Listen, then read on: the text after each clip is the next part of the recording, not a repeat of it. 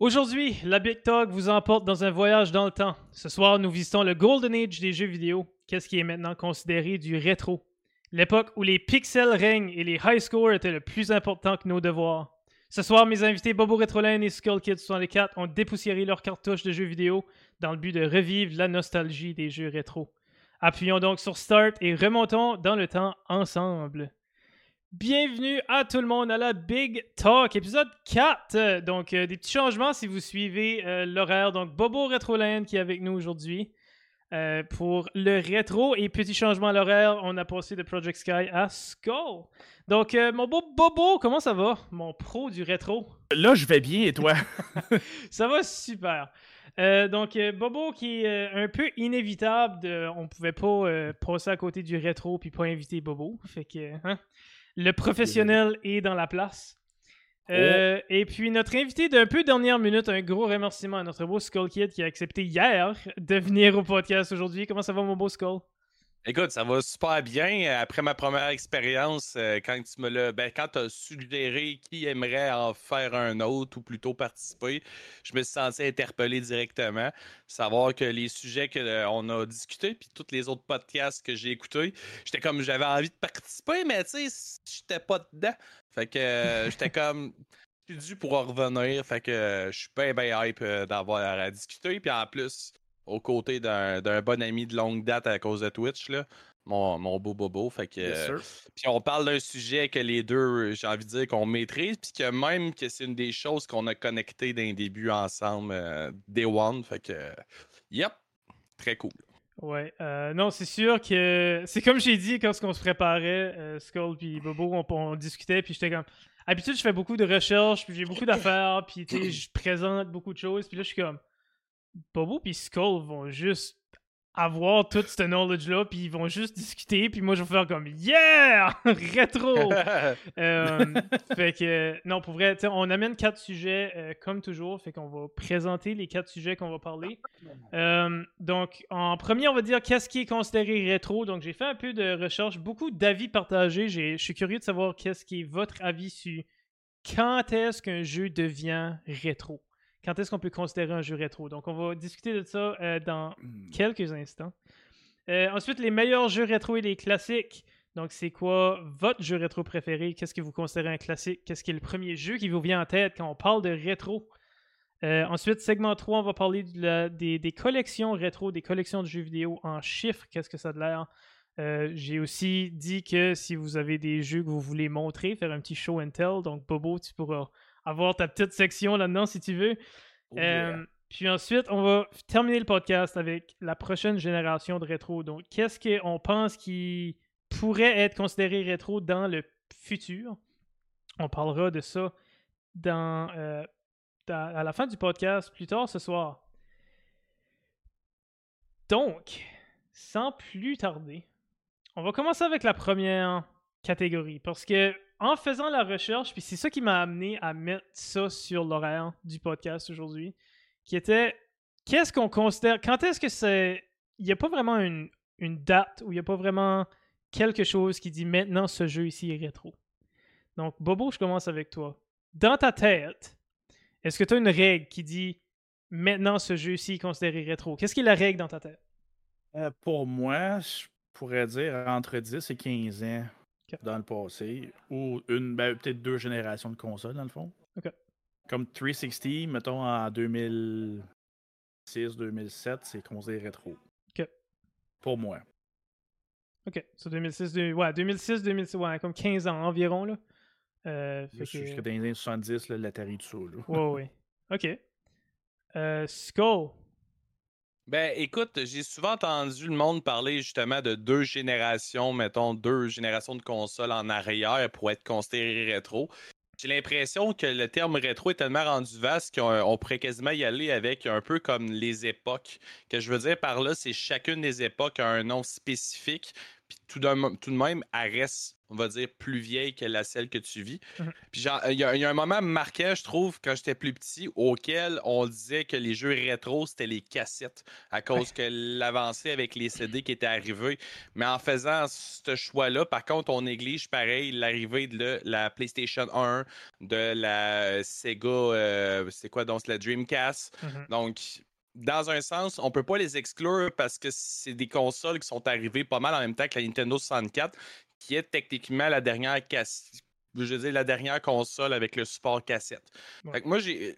J'oserais dire deux consoles en arrière, en effet, parce que souvent, qu'est-ce qui arrive, c'est que trois consoles en arrière, les prix montent énormément. Puis souvent, le monde va dire c'est le temps que tu achètes deux consoles en arrière. Comme là, en ce moment, si vous voulez acheter des jeux, la Wii U clairement, c'est pas si cher que ça. La Wii commence à monter. La GameCube est rendue dégueulassement cher. Mmh, fait que, tu sais, drette là, on peut commencer à comprendre un peu l'aspect parce que la culture du rétro, comme un des points que tu vas emmener tantôt, euh, il y a un prix maintenant dû au fait que c'est de plus en plus populaire.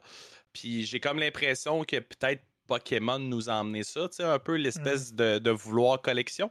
Fait que je pense, je pense que d'un point de vue logique, ce serait deux consoles. Mais mon cœur, depuis toujours, va dire le support cartouche, à mon avis, c'est un peu le rétro, à mon avis. Fait que c'est comme je dis, rétro, c'est rendu un terme trop vaste, à mon avis. Puis il devrait tout simplement englober une section du temps, oui, mais il, devrait avoir de quoi de plus défini par la suite, comme l'âge, mettons, cartouche ou autre. Voilà. Ouais.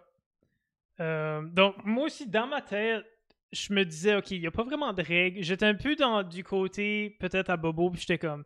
Dans ma tête, c'était 20 ans. J'étais comme. Après 20 ans, c'est considéré rétro. There you go. On n'en parle plus. Euh, puis en faisant la recherche, puis en faisant euh, un, peu, un peu de recherche pour le podcast, j'ai vu qu'il y, y, a beaucoup de différentes opinions sur quand est-ce qu'on classifie quelque chose de rétro. Euh, donc, il y en a qui disaient 20 ans. la majorité de, si on parle seulement de, en termes d'années, la majorité vont dire 15 ans. Donc Bobo, tu étais pas mal dessus. Euh, cependant, il y a plusieurs, je veux pas dire clans, mais façons de penser euh, du côté-là. Donc, ils, vont dire, OK, 15 ans, c'est considéré rétro. Mais là, ensuite, il y a aussi une autre idéologie qui dit, OK, ben, on va aussi regarder aux graphiques. Est-ce qu'il y a eu une vaste amélioration des graphiques? Euh, Dan, là, c'est considéré rétro parce qu'on n'est plus, il n'y a plus personne qui va jouer avec ces, ce modèle de graphique-là. Ils vont considérer ça rétro. Donc, l'exemple qu'ils ont donné était euh, Lara Croft. On s'entend que Lara Croft, il y a eu une vaste amélioration au niveau graphique. Puis là, on dit, OK, well, à ce point-là, l'original va être rendu rétro. Euh, je, ne suis pas sûr comment penser de cette opinion-là parce que, OK, c'est correct, il y, a des, il y a des jeux qui est encore en pixel qui sort en 2023. Mm-hmm. Euh, si on parle de Stardew, il n'y a pas vraiment beaucoup de monde qui utilise encore les graphiques comme que Stardew a fait. Je ne considérais pas Stardew comme un rétro, par exemple. Mais c'est un excellent jeu. Oh. Ouais, mais c'est bon, tu sais. Euh, Minecraft, du stuff de même qui est comme. Ok, mm-hmm. c'est pas des graphiques vraiment up to date, mais euh, c'est pas. Minecraft est pas rétro, là. Euh... Je comprends par contre le point de vue parce qu'on s'entend qu'entre la GameCube puis la Wii, mmh euh, il n'y a pas le même gap qu'entre la 64 puis la GameCube, puis vraiment pas. Non, c'est ça. J'ai envie de dire, c'est comme plus profiné, puis genre, à moins de travailler dans le métier, euh, il y a une moins grosse différence à l'œil nu qu'on voit. Fait que je comprends leur point de vue, puis je pense que c'est pour ça aussi que j'y vais vraiment avec euh, le support cartouche avec la 64 qu'à mon avis. Puis ben, moi, moi mon, mettons si mon cœur parlerait GameCube est la dernière console dans la classe rétro, mais maintenant la Wii en fait partie, puis c'est logique en même temps. Mais le, comme je dis, vraiment, le gap de graphique était effectivement dans le temps. Aujourd'hui, ça a changé si on suit la logique. Mais dans le temps, effectivement, c'était une référence pour dire ça, c'est rétro. Le monde y voyait, puis jugeait tout de suite en disant c'est rétro. J'aime pas ça, j'aime juste Call of Duty. Genre. Genre, ouais, ouais. Il y a de rétro là, de Call of Duty pour, pour elle. Call of Duty 1, 2, 3, c'est rendu rétro. Hein. quand tu commences dans les centres d'entraînement à l'armée, là. oh my god. J'aimais ça. Oui. Euh. fait que ça, c'était une des, idéologies. Donc, ils ont, parlé, OK, il y a le temps. Donc, comment ça fait longtemps que le jeu. Ils ont parlé des graphiques. Mm. Il y a aussi une autre plus petite idéologie qui, qui touche qu'est-ce que Skull a parlé de, qui dit rétro gaming va être par système qui sont, qui sont discontinués, donc qui, la, console n'est plus fabriquée, ou, ou simplement plus mise à jour. Euh, on parle de quand le Wii a été décontinué, qu'ils n'ont fabriqué plus de nouveau, ils ont mm-hmm. considéré maintenant le Wii comme rétro. Ça, je peux voir plus la logique derrière ça que mm-hmm. euh, les, graphiques. Ben. Oui, vas-y, vas-y. je m'en ai dit, j'ai une Xbox 360, puis l'autre fois, elle m'a fait des patchs. Est-ce qu'elle est considérée rétro? Wow! Ça, ça l'arrête l'année prochaine, cette histoire-là. ouais, ouais, c'est ça, ouais, ouais. parce, parce que, je, honnêtement, je suis resté bête parce qu'on utilisait le 360 pour écouter Netflix. Puis depuis la patch, je peux plus écouter Netflix. oh, wow! Oh, puis en plus, euh, la 360, c'était la seule console que tu pouvais écouter en party, genre, mettons, mm-hmm. sur le même. Euh, comment je faisais ça? Tu sais, mettons, sur Discord, tu, sais, tu peux le casser, tout ça, mais à l'époque, tu pouvais ah! écouter à plusieurs personnes qui avaient un Netflix. Fait tu ah, joignais sa room, puis t'avais le, le film qui jouait ou l'émission, peu importe. Oh, wow. Oh my god, que c'est hot! T'avais vraiment comme la vue de cinéma avec les, les, euh, les avatars dans la, dans, la, dans la salle. Oh my god, sérieux là? Ouais. Ah! J'ai jamais essayé ça, honnêtement, ça devait être. Euh, puis tu peux, tu peux-tu applaudir comme dans Mario? Euh... tu connais, tu vois là-dessus maintenant, je, je sais pas, honnêtement, je sais pas. Ah oui, applaudit. Oh wow! Ouais, ouais applaudit, gros! oh man. Non, ça, ça aurait été bon, là, pour vrai. Mm. Euh, Écoute, je pense qu'on peut tous se dire qu'il y a vraiment. Il n'y a pas une ligne fine, ok? C'est pas comme. C'est pas comme de la musique, puis qu'on dit Ah, ça c'est une musique des années 80. C'est clairement dans les années 80. Du rétro, je pense pas qu'il y ait vraiment une ligne. Euh, on peut dire vaguement 15 à 20, on peut dire vaguement quand la console est discontinuée, mais pour moi, ça vient au feeling, le rétro. C'est, mhm. Est-ce qu'il y a la nostalgie derrière? C'est ça, j'allais dire. C'est le, quand tu te sens nostalgique de quelque chose, tu Oh, je me rappelle de tel, tel mauvais moment à tel âge. Quand tu as ce feeling-là, là, c'est, c'est ça, c'est rétro pour toi. Là. Ouais. Ouais. Mais, moi, c'est parce qu'on dirait que j'ai l'impression qu'il y a comme l'époque des micro-ordinateurs. Après ça, il y a eu l'époque des débuts de consoles avec les cartouches, justement, maison. Puis après ça, il y a l'ère des CD. Puis là, on est rendu à l'ère bientôt de la numérisation qui me fait extrêmement chier. Mais demain, façon de parler, physiquement, il y en aura peut-être plus. Parce que, techniquement, il faut qu'il engage une usine, il faut qu'il crée euh, le cover et tout. Tandis qu'en ligne, en fond, Steam, Steam est un modèle d'affaires qui prouve que tu n'as pas besoin d'avoir un jeu physique pour en vendre. c'est pour ça que, de la manière que je le vois, comme je disais, c'est que, façon de parler, la culture du jeu vidéo, elle a changé avec le temps, elle est rendue beaucoup plus popularisé. Mmh mais j'ai l'impression que d'ici, maintenant, on en 100 ans, on pourra plus dire le mot juste rétro, ça va être des époques, comme je dis, micro-ordinateurs, cassettes, CD, numérisation, euh, puce dans la tête, je sais pas l'avenir, là, mais tu sais. Mmh c'est quand même fascinant parce que on c'est pas défini par personne, c'est juste la communauté est même pas capable de s'entendre, comme tu le dis toi-même. Là. T'as comme plusieurs, euh, as plusieurs séquences, ben pas séquences, mais opinions là-dessus. Là. Ouais. Je veux dire, comme. Il y a, y a, aussi. puis il y a, y a, des gens qui avaient dit ça comme Ah, Twitch Twitch décide qu'est-ce qui est rétro ou pas. Puis c'est genre de vrai, parce qu'à un moment donné, les vieilles, les vieux titres, Twitch les a pas, faut juste mettre rétro. Euh, mais je ne pas, je, je serais pas prêt à dire que il y a un, end-all be-all à qu'est-ce qui est rétro. Euh, Bobo, tu streams souvent du rétro, fait que tu peux, tu peux témoigner de. Je suis sûr qu'il y a des titres des fois que tu pourras pas prendre à travers Twitch. Il faudra que tu mettes rétro. Même si c'est pas si vieux que ça, j'ai l'impression. Ouais, je pense que je pourrais dire ça. Il y en avait un. Mettons, qu'est-ce qui est sorti sur 360 ou sur PS3, je suis jamais sûr. Hmm. Puis même à ça, les, les, les remastered, tu me dis, là, je, faisais Banjo Kazooie sur 360, là, je le considère sur rétro. C'est le même jeu de l'époque, mais juste un autre format. C'est ça. Puis, tu sais, il y, y, a une grosse conversation là-dessus où ce que, ok, ben s'il est porté, s'il est refait, est-ce que le jeu est encore rétro? Parce que à nos yeux, oui, la nostalgie est là. On a vu les mmh. originales. Mais tu sais, un kid de 10-12 ans qui joue à ce jeu-là pour la première fois, qui a jamais vu l'original, pour lui, c'est pas rétro. Pour lui, c'est juste un jeu maintenant. Mais c'est ça. J'imagine s'il y a une grosse nuance aussi entre euh, remake et euh, remaster. Là, Dans l'optique que, mettons, Resident Evil 4 clairement fait partie du nouveau genre aujourd'hui avec comment ils l'ont remodelé. Mmh Mais si je pogne Wind Waker HD, honnêtement, il n'y a pas assez de choses qui changent. Le gameplay est exactement le même. On parle plus d'un niveau graphique point à la ligne, ce qui fait en sorte que euh, le jeu garde son essence. Tandis que Resident Evil 4, comme là, le jeu garde son histoire. C'est pas mal la seule chose qu'il va garder. Parce que mmh son gameplay euh, est tellement modifié qu'il dénature le jeu lui-même. Donc, moi, de mon point de vue, tout, tout dépend de comment il a été euh, emmené dans le futur. Si c'est juste une question graphique, de mon point de vue, le jeu reste rétro parce que son gameplay peut rester vieillissant.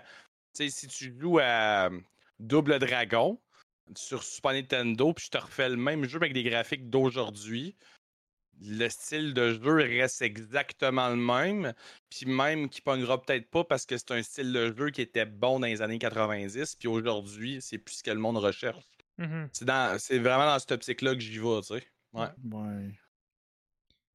Mais tu sais, Turtles in Time, puis ont fait Shredder's, euh... Shredder's Revenge, le plus récent. Ouais. C'est le même gameplay, juste que c'est plus à jour. Puis moi, j'ai trippé ma vie sur le nouveau. Mais tu sais, comme tu, dis, c'est pas tout le monde qui vont faire. Hein, tu sais, c'est vieux. c'est... Il a pogné un coup de nostalgie, puis il a tout disparu après. Tu sais, c'est les fans qui sont sortis. Mais mettons, je donne un exemple Speed Curry, que tu connais Speed, qui était comme genre, oh, les graphiques sont pas beaux. Ben, genre, lui, tu fais jouer à ça, je pense qu'il va s'ennuyer rapidement. C'est ben, juste dans... Parce que son époque à lui n'a pas connu ce genre de jeu-là et peut-être que c'est justement euh, moins à la mode, sans vouloir dire que c'est mauvais, parce que moi, je trouve ça excellent, comme toi aussi. Là. ouais. Mmh. Puis c'est. Tu sais, on parle de. On parle de nostalgie, on parle de rétro. J'ai. Quand le. Sur le Nintendo Switch, je pense que c'est peut-être en 2020 qu'il y a eu comme le collector, le, le Superstar, whatever, qui avait Mario 64, Sunshine, puis. Galaxy. Galaxy, oui. Les trois qui étaient dedans. Puis beaucoup des jeunes avaient jamais vraiment touché à 64. Puis là, j'ai le nombre de fois que j'ai entendu des gens sur Twitch ou juste des gens que je connaissais plus jeunes qui étaient comme Ah, Mario 64, c'est tellement de la bullshit parce que tu peux pas contrôler la caméra comme il faut, tu peux pas contrôler ton Mario comme il faut. Je suis comme C'est ça que c'était dans le temps, là. Il y avait pas de comme jouer avec ta caméra. 96, là, c'est pas en 2020. Là, ta, caméra, là, c'est euh, Tilakitu qui est comme non, non, tu peux pas faire ça. non, c'est ça. Euh, mais, ok, on parle de rétro, on parle de nostalgie, on a parlé de tout ça. J'ai été curieux un peu, puis j'ai fait de la, de la, recherche parce que j'étais comme, ok, on parlait de rétro, on parle de vieux jeux. J'ai été surpris de ça, fait que je vais l'amener, c'est un petit peu une tangente, mais qu'est-ce qui est le, le premier jeu vidéo? Savez-vous qu'est-ce qui est le premier jeu vidéo? Il y a, euh, un Pong Machine? Oui, mais ça me c'est un affaire de même parce que c'était une histoire, c'était des relais électriques, puis c'était comme une sphère, puis c'était juste une boule, puis tu pouvais le faire tourner, puis ça. c'est vraiment. Euh, quand tu l'ouvres, c'est juste une histoire de relais électriques. selon comment tu bouges ton levier, les relais ils ouvrent et ils ferment, et ça, ça, ça positionne ton euh, ta palette, là. Je sais pas comment dire ça. C'est ça, hein? Ben, c'est une palette, c'est deux palettes. C'est deux palettes. Donc, c'est. Beaucoup de gens vont dire Pong. C'est l'ancêtre de Pong, ouais. Euh, exact. Ça, s'appelait Tennis for Two. Si vous avez le stream ouvert, vous deux, euh, je l'ai mis à l'écran tout de suite en bas du scroll ah, à côté de moi. C'est Tennis for Two, puis la, la console est ouverte. Tu vois toutes les relais de fil, puis je peux l'envoyer dans le Discord plus tard aussi pour vous autres. Là. mais tu vois exactement comment est-ce que ça fonctionnait. oui. Qui est juste là. C'est tout ce que c'était. C'était Tennis for Two, ça s'appelait, qui était l'ancêtre de Pong. Euh, on connaît tous Pong. Pong était celui-ci. Euh, oui, ça, j'ai joué. ouais, ça, ça, je pense qu'on a pas mal tout joué à Pong. Tennis for Two. Mais il y a quand même un jeu vidéo-ish qui était avant Tennis for Two. Tennis for One. Parce que le 2, c'est sequel. euh, c'est quelque chose qui s'appelait Bernie the Brain. Ça se jouait sur une grosse machine de même euh, dans, oh, en 1952. Euh, puis c'était ouais, c'était tic-tac-toe. Euh... Je m'allais dire, j'étais allé avec mon fiel au récréophone, puis il y avait ça. fait que le premier officiellement, qu'est-ce qu'on peut considérer comme un jeu vidéo, euh, était une version de tic-tac-toe euh, électronique. Ah. Euh, qui était Bernie the Brain en 58. Tennis en 52, Tennis for Two était en 58. Et puis Pong est seulement venu en 70, je crois, 72. Euh... De vrai, ouais, parce que l'Atari. Ouais. Parce que t'avais, avais une tonne de Pong Machine, t'avais des clones Pong Machine un peu partout aux États-Unis. Là. Ouais. ouais. Euh, ça illégal, fait que... illégal aussi, en tout cas. ouais, illégal aussi pour Sion. Euh, mais en tout cas, non, c'est, juste ça. Je voulais rien qu'avoir une petite tangente sur. Parce que dans ma tête, ça a tout le temps été le premier jeu vidéo de Pong. Puis là, quand j'ai fait de la recherche, j'étais comme Ah non, c'est actually Tennis for Two, pas Pong. Il y a comme un ancêtre à Pong. On peut dire Pong, c'est le premier jeu vidéo de salon? Oui. Une console de salon. Ouais, de, de, de, bring home. Disponible aux consommateurs. De ça, ouais, c'est ça. Disponible aux consommateurs, disponible au, au, public. Ça serait vraiment Pong, ouais. Yep. Euh, right. Donc, un petit réchauffement de podcast fini. On va passer au deuxième segment. Ouh, ok, je suis prêt. ok, on est-tu. Les, nerfs sont finis, là, Bobo? On est correct, là? Euh, quelle neige n'est pas? Non. Euh, donc, les meilleurs jeux vidéo ou les classiques. Donc, euh, on va commencer la discussion avec. Euh, j'ai plusieurs questions préparées pour le segment, mais je vais commencer avec la première qui est si je vous dis le mot jeu vidéo rétro, c'est quoi le, le jeu vidéo qui vous vient en tête? Skull, je commence avec toi. Super Mario 3, direct. Ok.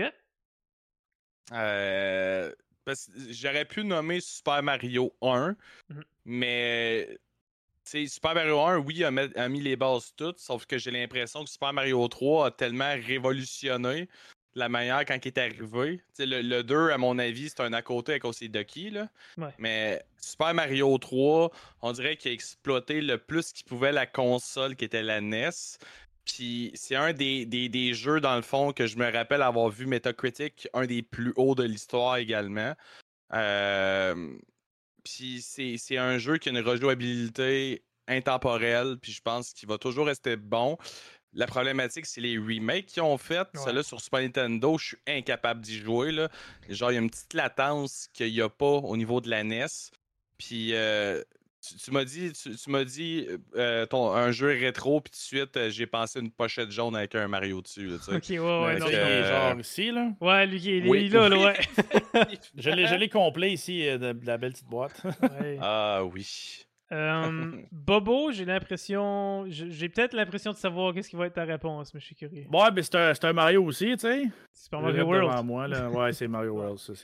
C'est le 3, mais en. en... Comment je faisais ça? Ils ont pris qu'est-ce qui est le meilleur du 3, puis en fait, on rajoute du stock par-dessus. Ouais. C'est comme, c'est comme se faire les toasts au beurre de peanut puis mettre du Nutella par-dessus. C'est legit ça. Je vois ça de même. C'est cochon. Euh, ouais. ben, honnêtement, c'est cochon. Puis c'est, c'est ça qui a vendu la console, en tout cas. ouais, ouais. Ah oui. Euh, moi, étonnamment, c'est pas un Mario, c'est pas un Pokémon, c'est rien comme ça. Si je pense à un jeu rétro dans ma tête, c'est GoldenEye. Le oh! premier qui me vient en tête va être GoldenEye. Puis je sais pas pourquoi, parce que j'ai, j'ai pas tant joué que ça non plus quand j'étais, quand j'étais kid. Mais si hmm. je pense à vraiment comme un jeu classique rétro dans ma tête, GoldenEye est le premier qui, qui me vient en tête. Puis j'y ai joué un peu quand j'étais kid. J'y ai beaucoup plus joué un coup que c'était rétro, puis j'étais comme genre ado, hmm. puis là j'y ai revenu, puis j'étais comme man, ok, GoldenEye, let's go. Comme, j'étais plus dans mon époque de shooters, puis j'étais comme ah, ça c'est un vieux shooter qui est vraiment le fun, là, puis j'ai vraiment enjoyé GoldenEye. Ben, moi, moi l'affaire que je me rappelle que GoldenEye m'a autant marqué, c'est qu'on dirait que c'était un des premiers jeux que je jouais qui était également au cinéma. Tu sais, qu'il était, il était issue d'un d'un film à l'origine. Là. Mm-hmm. Fait que moi, j'étais comme genre, hey, j'incarne Peace Bruce Man, là, tu sais, c'est moi, James Bond. J'écoutais le film, puis je me sentais un agent secret. Il y avait tout ça, tandis que Mario, on va dire, je sais qu'il y avait des émissions de Mario, euh, je sais même qu'il y a eu un film de Mario, mais il n'était pas assez impactant pour que ma génération euh, l'associe au mm-hmm. jeu. C'est que plus tard que j'ai vomi dans ma bouche en voyant les images. Mais euh, ça pour dire que Golden Eyes, c'est comme. C'était en plus, c'était mon James Bond préféré. Puis j'imagine que c'est pas juste une question d'époque que c'était mon James Bond préféré, mais j'associe vraiment le fait que c'est passé des jeux de mon enfance, puis j'ai tellement joué mm-hmm. qu'il est devenu un peu mon héros dans les 007, j'ai envie de dire. Ouais. Ouais. Euh, fait que je vous ai envoyé une image dans la préparation du Discord. Vous pouvez aller l'ouvrir. Euh, c'est un petit collage. Il y a huit jeux là-dedans. Je vais le mettre aussi à l'écran pour les gens euh, qui oh. écoutent live. Donc, il y a huit jeux. selon deux sources qui étaient Game Ranking et puis, je pense, Video Game Ranked, j'ai mis Top Retro Video Games. C'est ces huit là que les deux sites internet m'ont sorti. Et c'est tough. Donc, euh, pour eux autres qui vont l'écouter euh, sur les réseaux de podcast, je vais vous les dire. Donc, il y a huit euh, jeux rétro qui ont considéré les meilleurs jeux rétro. Donc, l'original Donkey Kong sur l'arcade, GoldenEye que j'ai mentionné, Super Mario 64, Zelda Ocarina of Time, Tomb Raider, l'original, Doom, Super Mario World que Bobo a mentionné, et puis Tetris. Hmm.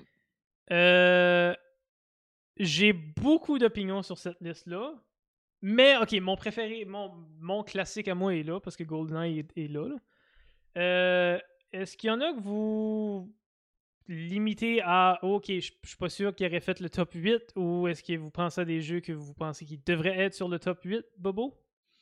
Tomb Raider, je trouve que pour moi, c'était pas mon genre de jeu à l'époque. Mhm. Euh, mais j'aurais mis quelque chose de ce style-là ici dedans. Ouais, ouais, Metal Gear, ouais. Ouais.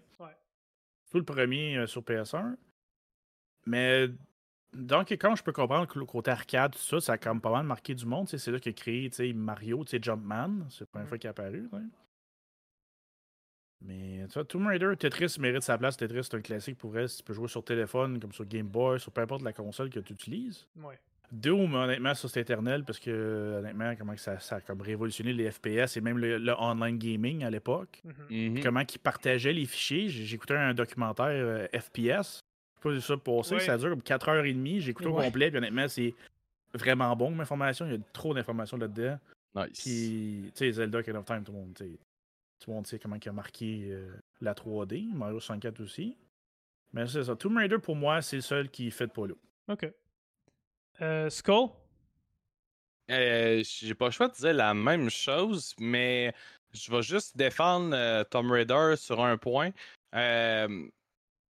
c'est bien que c'est pas le premier personnage féminin fort parce qu'on n'oubliera pas Metroid, mhm. Samus Aran, qui est honnêtement une des premières personnages féminins qui a été mis de l'avant.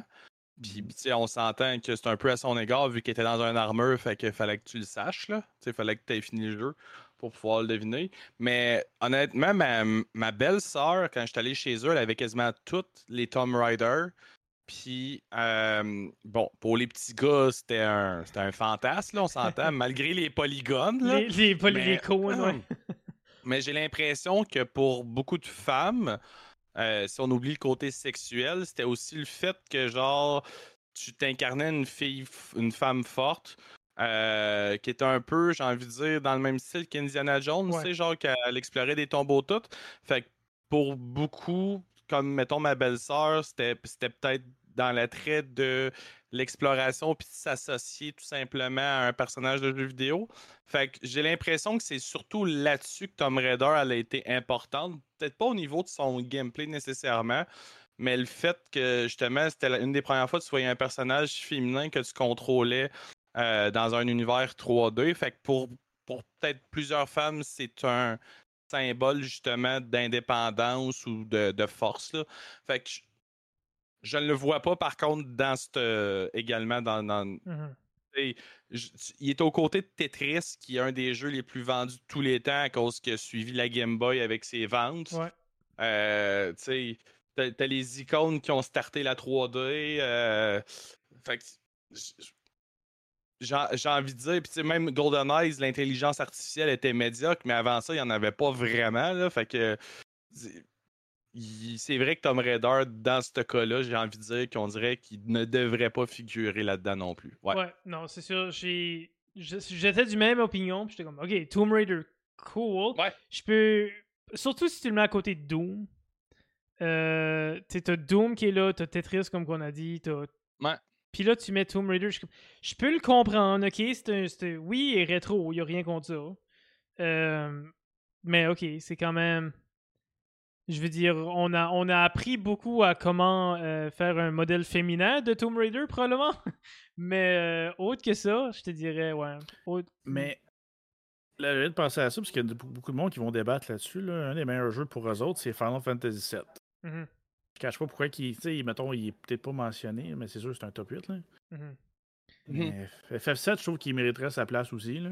Ben, c'est surtout le fait que euh, dans tous les gameplays que t'as, t'as zéro RPG, là, puis... C'est ça, t'as deux mmh FPS, t'as deux Mario, ouais. ouais. Oui, puis, tu sais, le RPG, on s'entend que c'était là since la NES, peut-être même avant, là. Ouais, surtout, au Japon, là, avant que ça soit tout euh, poussé, euh, poussé à l'ouest, là. Exact. Puis, tu sais, j'imagine que les justement, les, les Final Fantasy de ce monde ont aussi inspiré les jeux narratifs parce que c'était des jeux qui étaient plus axés sur le reach de jouer plus de points ou être meilleur sur mon gameplay, mais que, que l'histoire est beaucoup plus. Pas, je veux pas dire travailler, mais genre vraiment qu'à place d'être une ligne pour résumer, c'est des paragraphes. Fait que, tu sais, mmh un peu comme le style d'écriture, le réalisme, qu'il passe huit pages à te parler de la porte. Euh, mais c'est ça que les RPG ont beaucoup emmené. Fait pour le monde qui en redemande à l'histoire, les RPG, ils ont beaucoup apporté ça, à mon avis. Là. Fait que. Pas juste du tour par tour, là, parce qu'aujourd'hui, il y a des RPG qui ne sont plus vraiment tour par tour également. Là. Mm-hmm. fait que, plus action RPG. Ouais, exact. Ben, exact. Euh, j'avais un point, puis j'ai j'écoutais Skull, puis j'ai complètement perdu mon point. euh, ouais, ça là? il, est là, je t'ai trouvé. Euh, un que, j'ai, mentionné dans l'intro aussi une ligne que j'avais trouvée dans l'intro que j'aimais, qui était, sais, à cette époque-là, nos high scores étaient beaucoup plus importants que n'importe quoi, puis on pouvait dire comme, puis je me rappelle, euh, on avait euh, une arcade une table d'arcade de Pac-Man. Puis, hey, t'effaçais pas les high scores à tous les fois que tu finissais. Là, on regardait c'était qui qui avait les high scores sur Pac-Man. Euh, qu'est-ce qui est votre opinion? Est-ce que Pac-Man devrait être dans un des tops des jeux rétro? Oh. Il a marqué, mais pas une génération, c'est ça, une génération de joueurs, mais il a marqué le monde entier aussi. Mm-hmm. Parce que c'était comme c'était accessible pour tout le monde, je crois. Pour, Peu importe si tu avais genre 4-5 ans ou tu avais 80, tu, pouvais t'installer une coupe de 25 cents, jouer à la machine, de titre. Là. Mm-hmm. Ou si tu avais un Atari 2600 à la maison. Mais ça dépend quelle version de Tetris, euh, de, Pac-Man tu parles. Ouais. Euh, mm. Parce que tu sais, si qu'on. Ouais, moi aussi, je dirais que honnêtement, j'ai été étonné qu'il n'y avait aucune mention de Pac-Man n'importe où. Puis je pense que Librarian dans le chat a peut-être vraiment mentionné c'était quoi peut-être qu'il est pas il est rétro, mais il a peut-être pas tapé la nostalgie à beaucoup de monde qui a été puis a rejoué. Ça, euh, nous autres, nous trois, c'est sûr, oui, on connaît Pac-Man, on a eu du fun, mais c'est pas un jeu qu'on rejoue. On, mm. non. on ferait comme. On fait une speedrun ou euh, ben on fait un marathon, tu sais. Ouais. Mais juste quand tu regardes là, la seule exception que je vois, c'est Tetris, là. Mais c'est tous des jeux qu'on pourrait quasiment dire que c'est des sagas. Ouais. fait que beaucoup vont, ben, je veux dire, euh, on va dire mettre de l'avant un jeu rétro quand que souvent, tu sais, comme le premier Zelda aurait pu être là. Façon de parler, là. C'est, j'ai, l'impression que si tu regardes ça, c'est le monde se fie sur leur knowledge immédiat. Puis ils essaient de se projeter dans le passé, puis disent, bon, ben c'est ça pour moi. Mais effectivement, Galaga, Pac-Man auraient pu être là-dedans, mais Pac-Man, les derniers jeux ne sont pas marquants du tout dans l'histoire, malheureusement.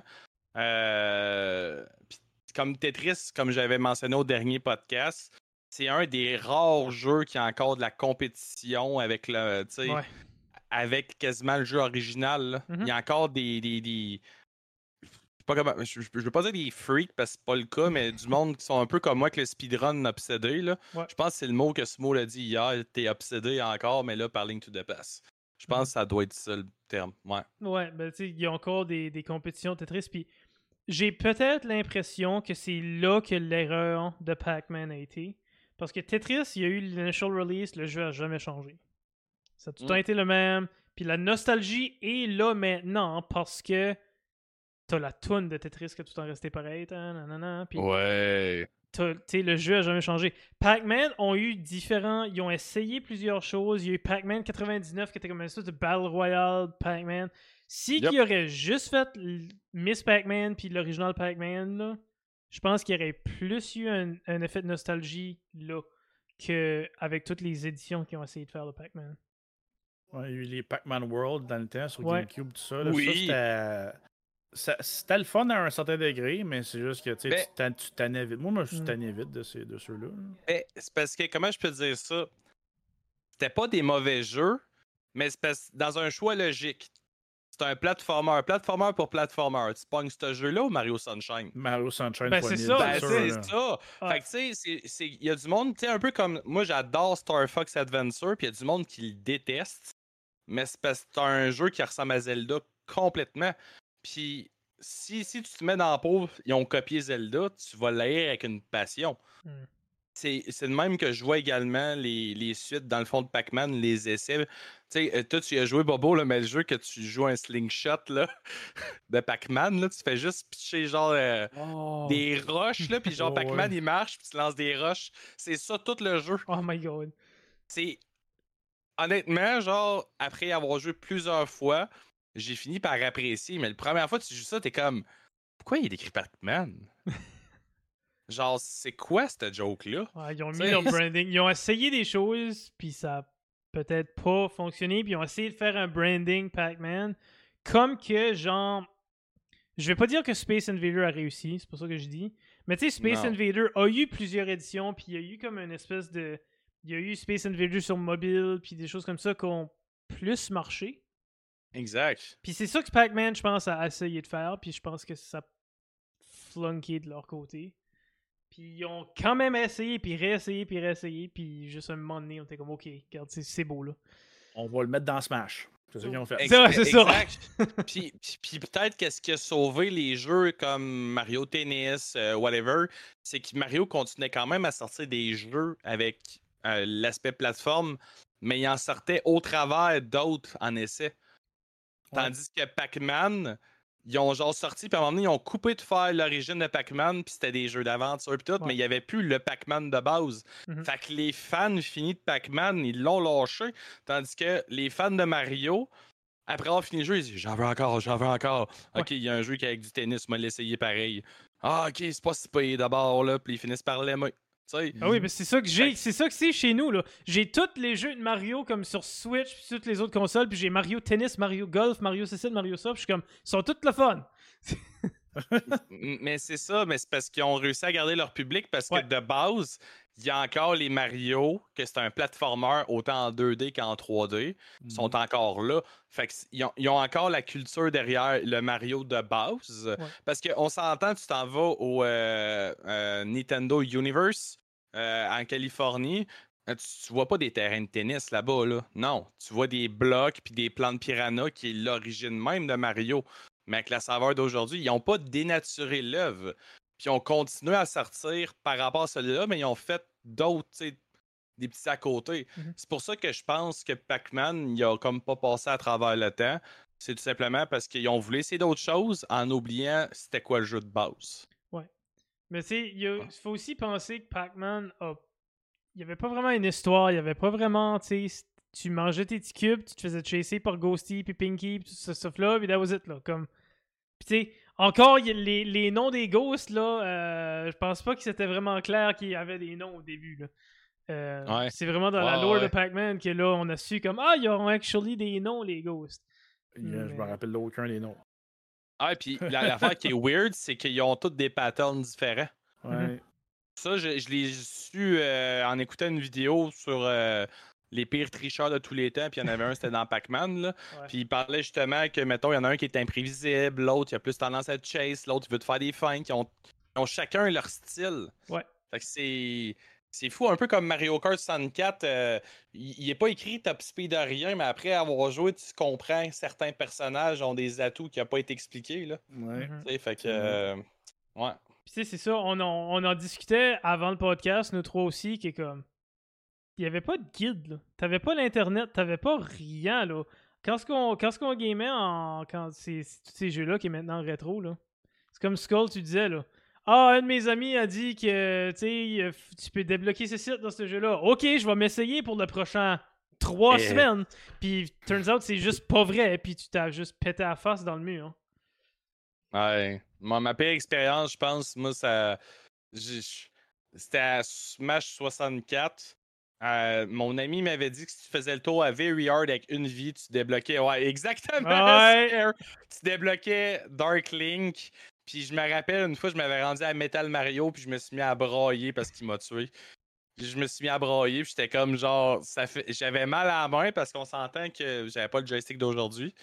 Euh, ce qui fait en sorte que ça, ça me déconcrissait le pouce violemment mais c'est ça. Il y avait tellement de, rumeurs. Puis comme je disais euh, avant, avant qu'on arrive en onde, euh, j'avais un ami qui était mythomane, euh, qui est plus mon ami au primaire. Puis qu'il me disait que son, son cousin était japonais. Puis qu'il avait co-aidé à faire Ocarina of Time. Fait qu'il essaie de se donner du vécu, puis de l'intérêt. Puis ben, c'est tout lui qui me donnait ces idées de marde-là, désolé entre guillemets. Mais, fait que tu sais, on dirait que je voulais y croire parce qu'il n'y avait rien qui pouvait le démentir en même temps, vu qu'on n'avait pas Internet. Fait que, tu sais, c'est ça. Moi, j'étais naïf, puis je voulais y croire, puis vu que j'étais jeune, j'osais croire que le jeu était plus, tu sais. Tu sais, je me rappelle avoir joué à Mario 64. Dans le tableau que tu vois le, le, le château de Peach, puis je me stationnais devant en me disant y a-tu moyen que je rentre? Puis j'essayais de trouver. Mais c'est pas configuré dans le jeu pour que ça arrive. T'arriveras pas dans Mario 64. Là. C'est pas vrai qu'en ayant acheté Mario Kart 64, tu vas jouer à Mario, à Mario 64. Là. Mmh. Mais tu sais, quand t'es jeune, tu y crois, tu veux y croire, t'espères que c'est vrai.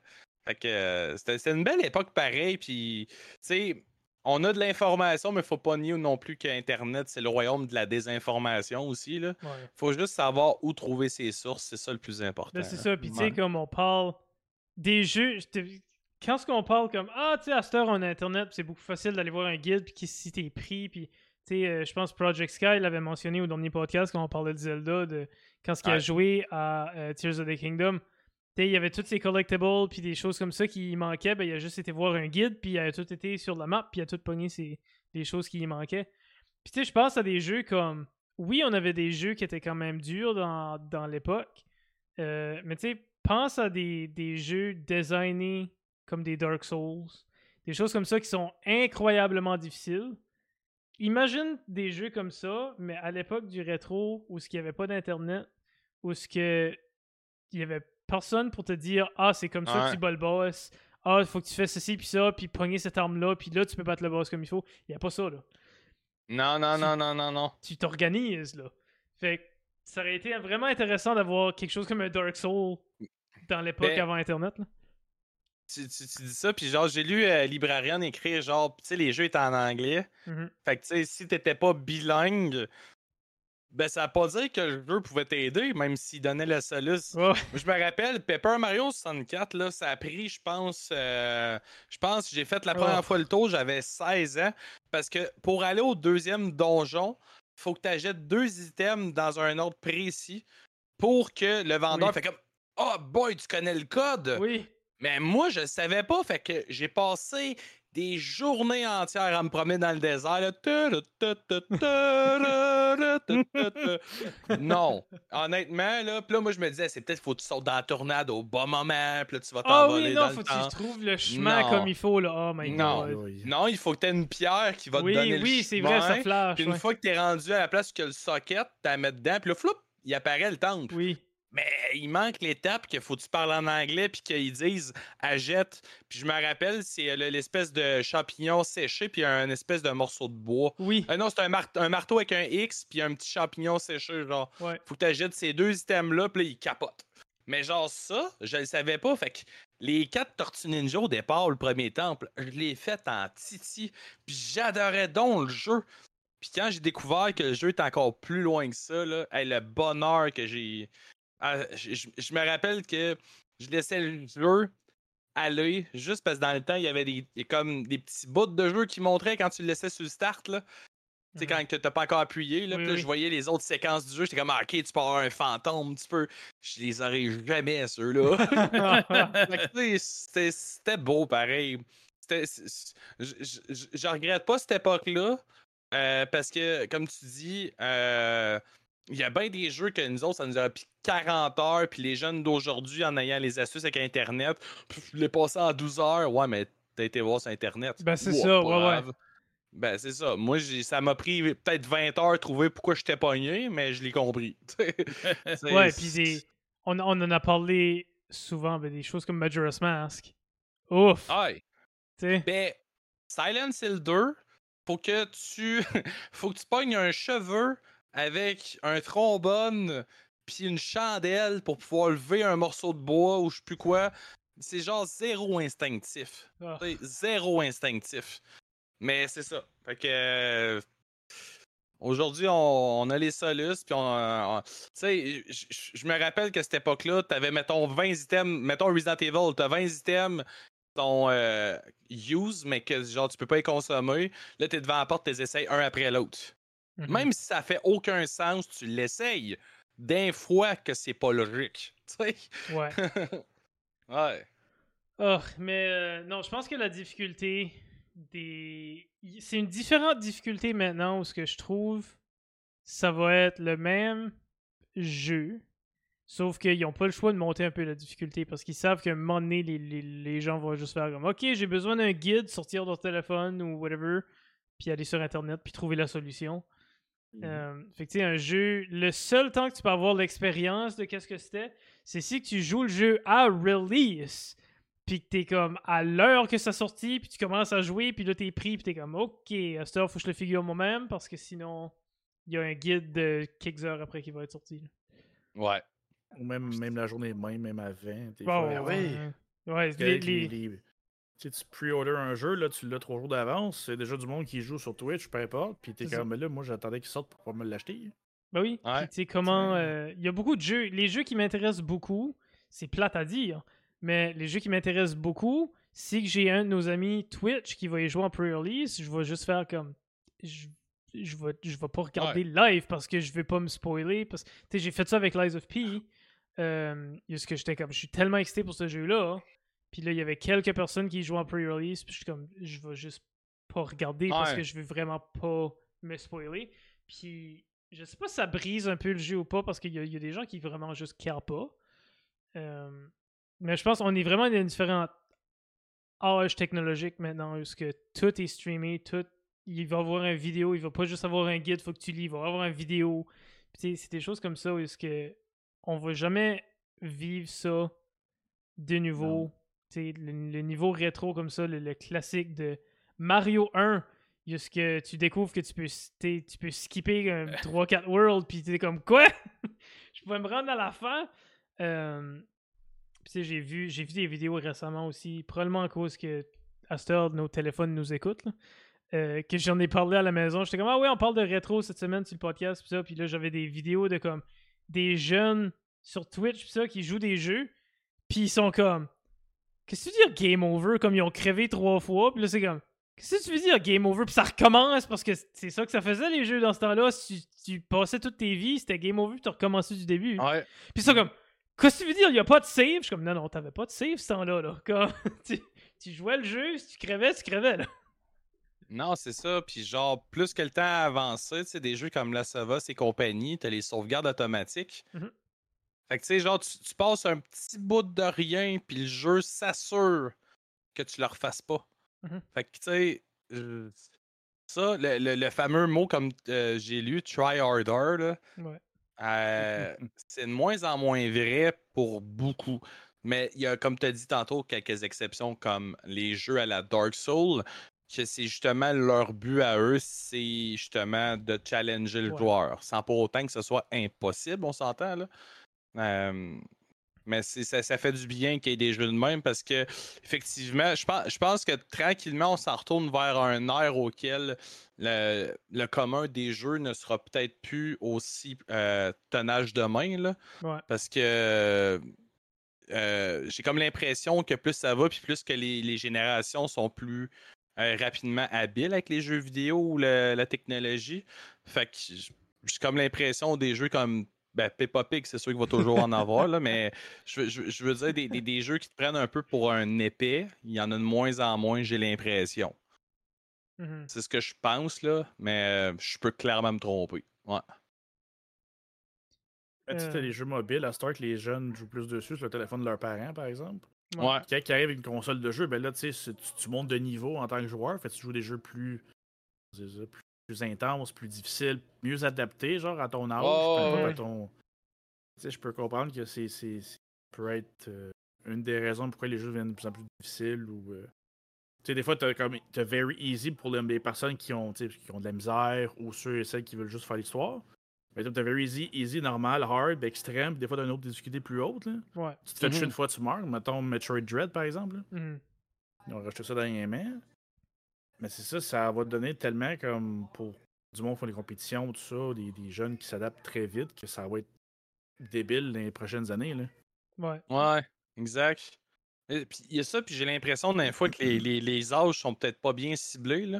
C'est comme euh, euh, Inspecteur Pikachu, là mon filleul, mon filleul, euh, mon neveu plutôt, excuse, euh, qui, qui, qui, va avoir 6 ans, là, je sais même pas si j'aurais envie de laisser jouer à ça parce que je sais même pas si lui-même va trouver ça challengeant, tu sais. Tu sais, parce que c'est trop genre comme Hey, il y a un pause. T'as-tu vu, genre, pis y a des traces sur le mur?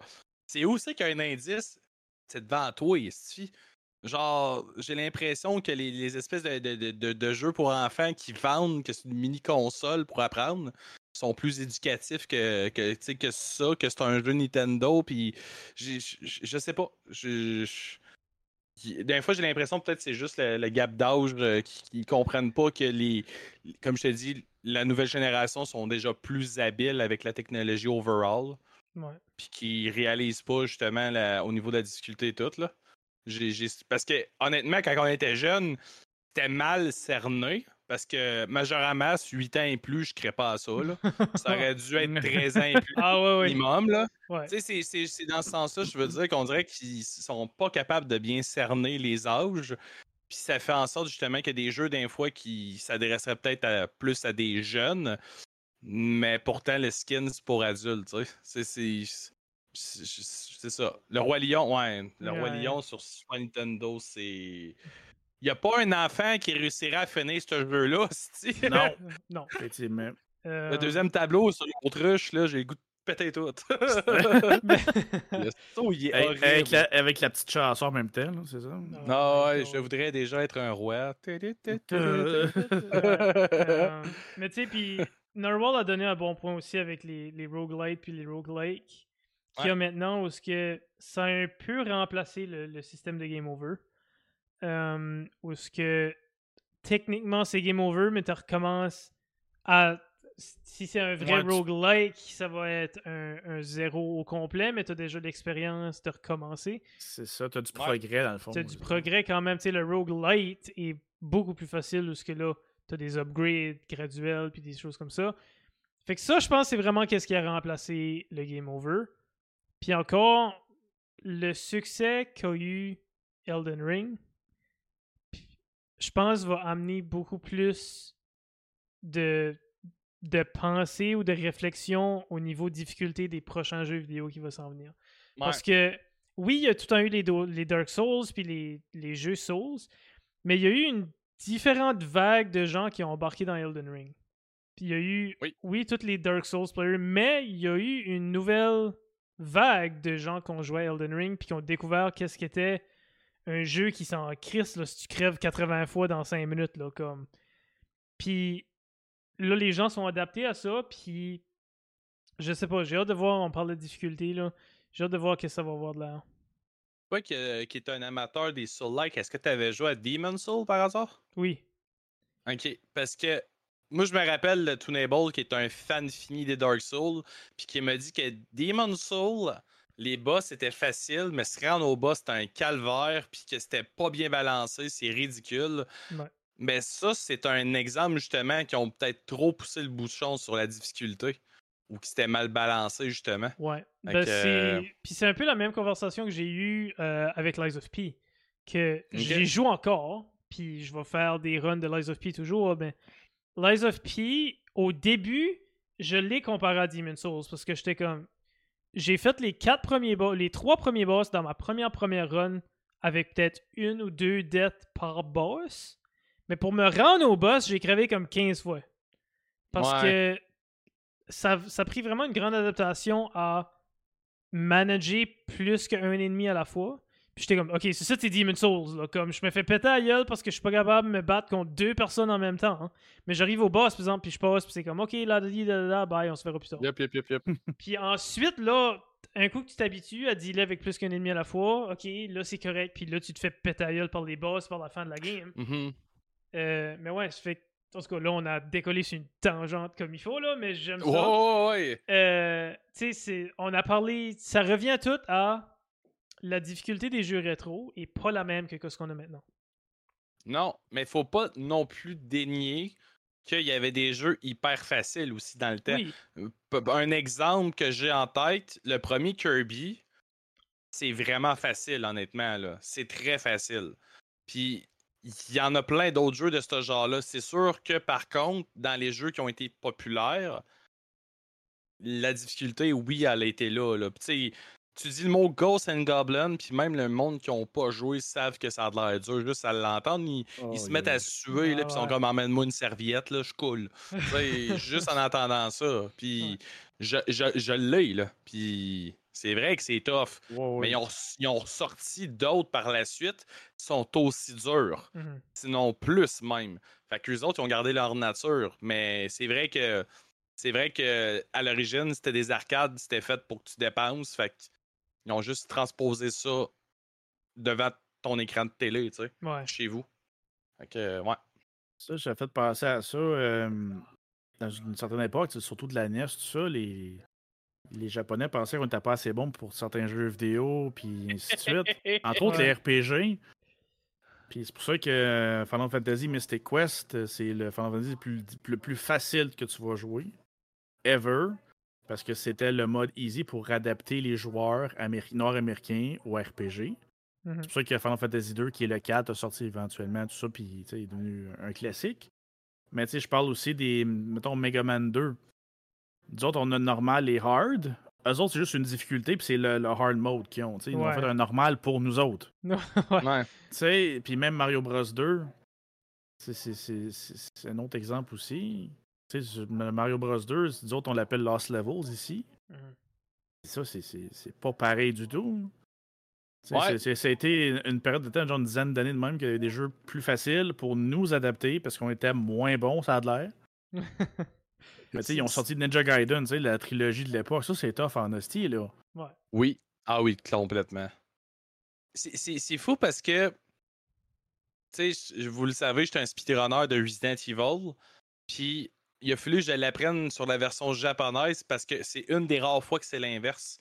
La version américaine est beaucoup plus dure, il y a plus d'ennemis euh, dans, la version dans la version américaine que japonaise.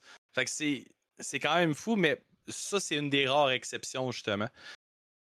La version euh, 4 ou toutes les versions de... Mmh, je pense que c'est toutes les versions. Toutes les versions, ok. Je pense que c'est toutes les versions parce que euh, je sais que les ennemis sont positionnés aux mêmes places pour avoir essayé. Là. Ils sont positionnés aux mêmes places. Fait que, ouais, toutes les versions. Hmm. Il y a peut-être juste euh, Dreamcast que c'est différent, que j'ai compris, parce que même euh, Code Veronica, Dreamcast, il est sorti premièrement dessus, puis c'est pas la même jouabilité, puis c'est pas exactement le même gameplay tout au long. C'est ça qui est bizarre, là. Fait que je, mettrais juste une bémol sur Dreamcast, parce que ça, là, je suis pas sûr. Ouais. Euh, alright, on, a... on va passer à la troisième parti.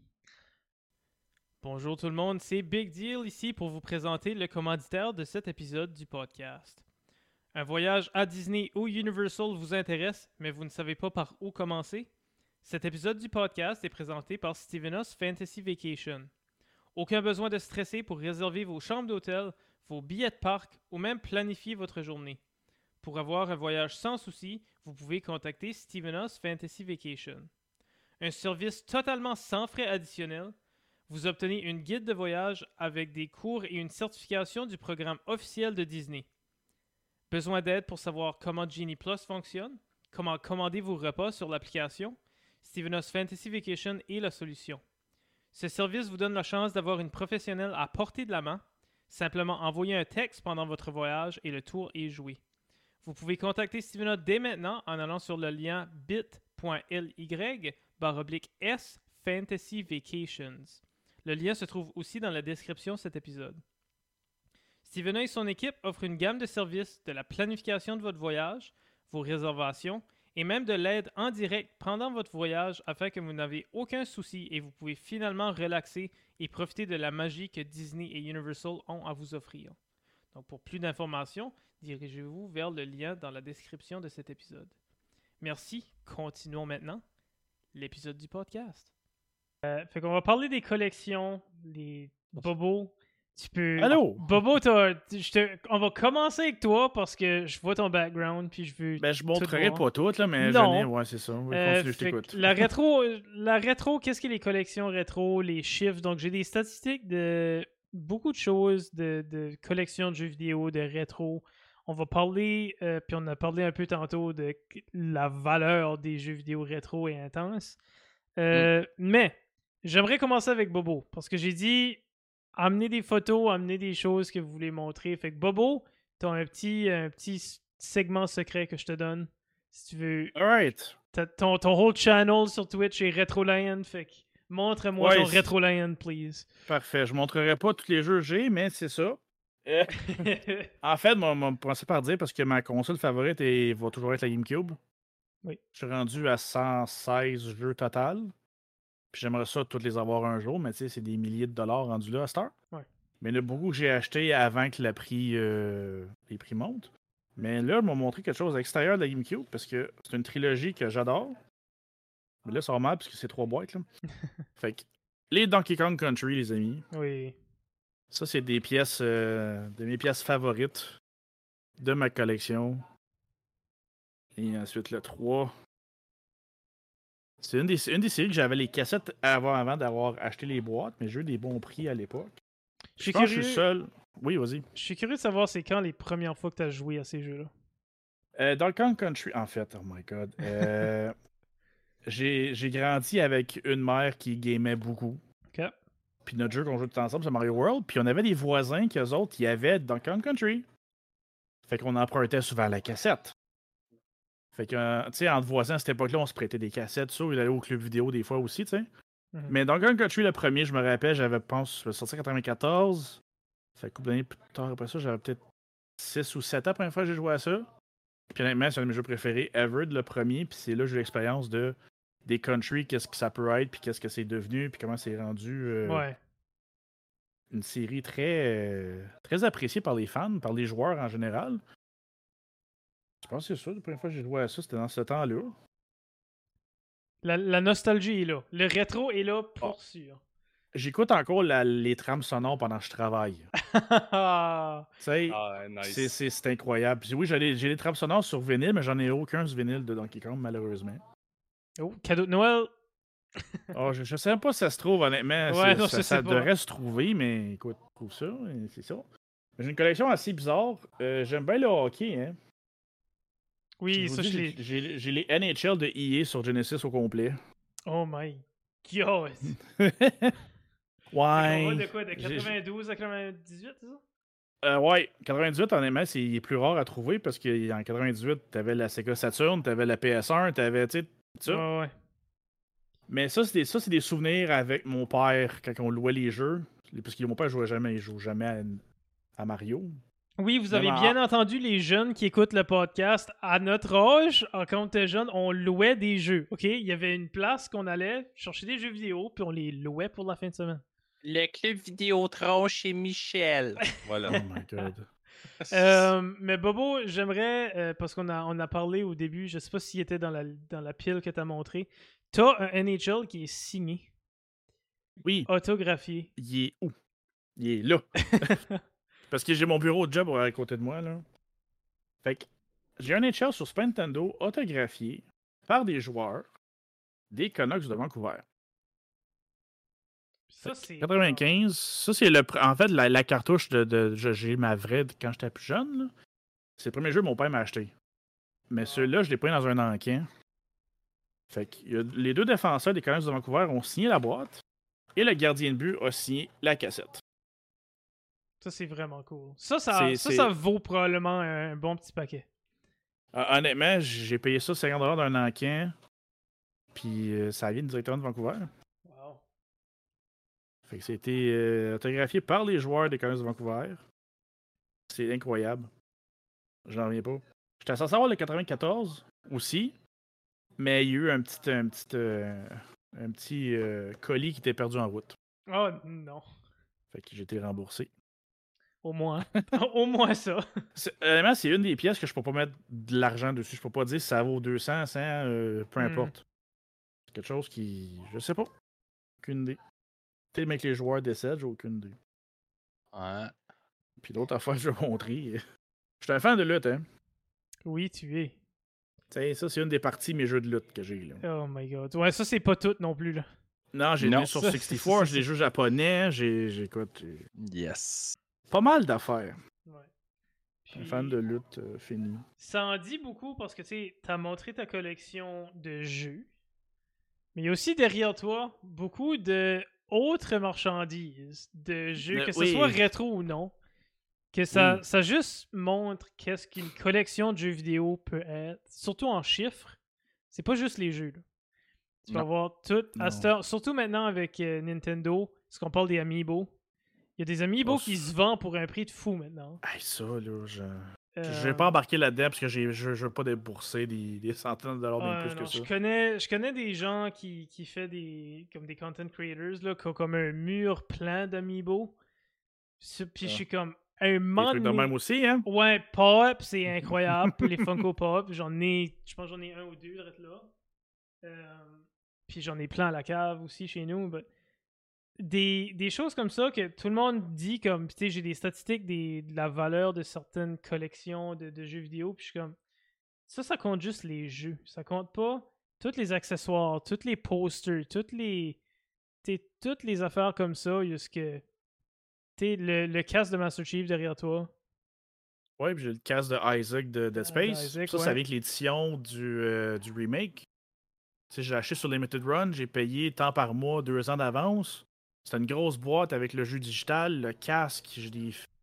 J'ai euh, j'ai aussi des, des posters, des, des, affiches et tout. Là. Mm-hmm. c'est l'argent qu'il y a derrière une collection de jeux vidéo, une collection quelconque, mais surtout, je pense, jeux vidéo, c'est encore pire. Parce que t'as plus que le jeu. As la Surtout si t'aimes plus qu'une franchise. Ouais. T'as le jeu, t'as la console, puis là, t'as, ok, ben maintenant il y a Collector's Edition qui est sorti. Qui est, puis là, si tu veux collectionner le premier en release, le first print qui est pas Collector Edition ou pas Golden Edition ou whatever, comment ils ont, ils ont appelé ça sur Xbox. Là? Euh... C'était pas Platinum, ouais, genre, Platinum, ouais. Platinum est peut-être euh, PlayStation, je suis pas sûr. Parce que. C'était Greatest Hits. Ouais, Greatest... Nintendo, c'était Player's Choice. PlayStation, Greatest Hits, puis Xbox, c'était euh, Platinum Hits. Ouais. Platinum, puis je me rappelle que mes Halo que j'ai, ils sont Platinum. Platinum, ouais. Tu sais, si on parle de toutes les collections qu'on peut avoir, oh my god! Puis j'ai des statistiques, mais je sais pas, Skull, je pense que tu t'as levé tantôt pour aller chercher d'autres choses. Fait que tu peux, montrer ton stuff aussi. Ben, on va rester dans, dans, Super Nintendo pour cela. Un, un jeu que j'ai acheté quand j'avais bu un peu d'alcool. Puis euh, j'ai laissé tomber la, tentation, mais j'ai mon Super Metroid que j'aime vraiment beaucoup. Euh, que dans le fond, la boîte est, vraiment en bon état pour un jeu des années 90, j'ai envie de dire. Là. La mienne aussi. Euh, la mienne est un peu battue. T'as-tu le livret dedans? Non, mais j'ai checké tantôt 40$ oh. le livret. Hey, le mien fait dur, faut que j'upgrade. j'ai quelque chose pour les, les, vieux fans de Pokémon qui vont en rendre peut-être beaucoup jaloux, là, mais j'ai encore ma boîte de Pokémon Gold oh, Game Boy Color dans le temps, là, puis elle est quand même en bon état. Elle est vraiment belle, ouais. Puis euh, j'ai, lui, j'ai encore justement, euh, j'ai encore tout dedans. Donc euh, quand même, quand même quelque chose que j'imagine qui vaut quand même plutôt cher aujourd'hui là. Fait que un peu, ouais. ouais, ouais, oui. Fait que j'ai ça. fait que vous voyez le, livret de Game Boy, le livre du jeu. Tu parles de Pokémon, je sais pas qui se rappelle de ces boîtes-là de Pokémon. Oh oui. ok, oui. Ah, je me rappelais pas de ça. J'ai une tonne de Game Boy dedans, puis je sais pas si Skull ça rappelle de ça. Il y avait des, des suçons à l'époque avec la gomme au milieu de Pokémon. Ouais. Rappelez est-ce que vous vous rappelez des, des, des stickers dedans? Parce que je n'ai de coller dans ma boîte. oh my de l'époque. Ouais, je n'avais gardé quelques-uns, je les ai toutes euh, collés là. C'est tous mes jeux Game Boy sont dans, la, dans cette boîte-là. Là.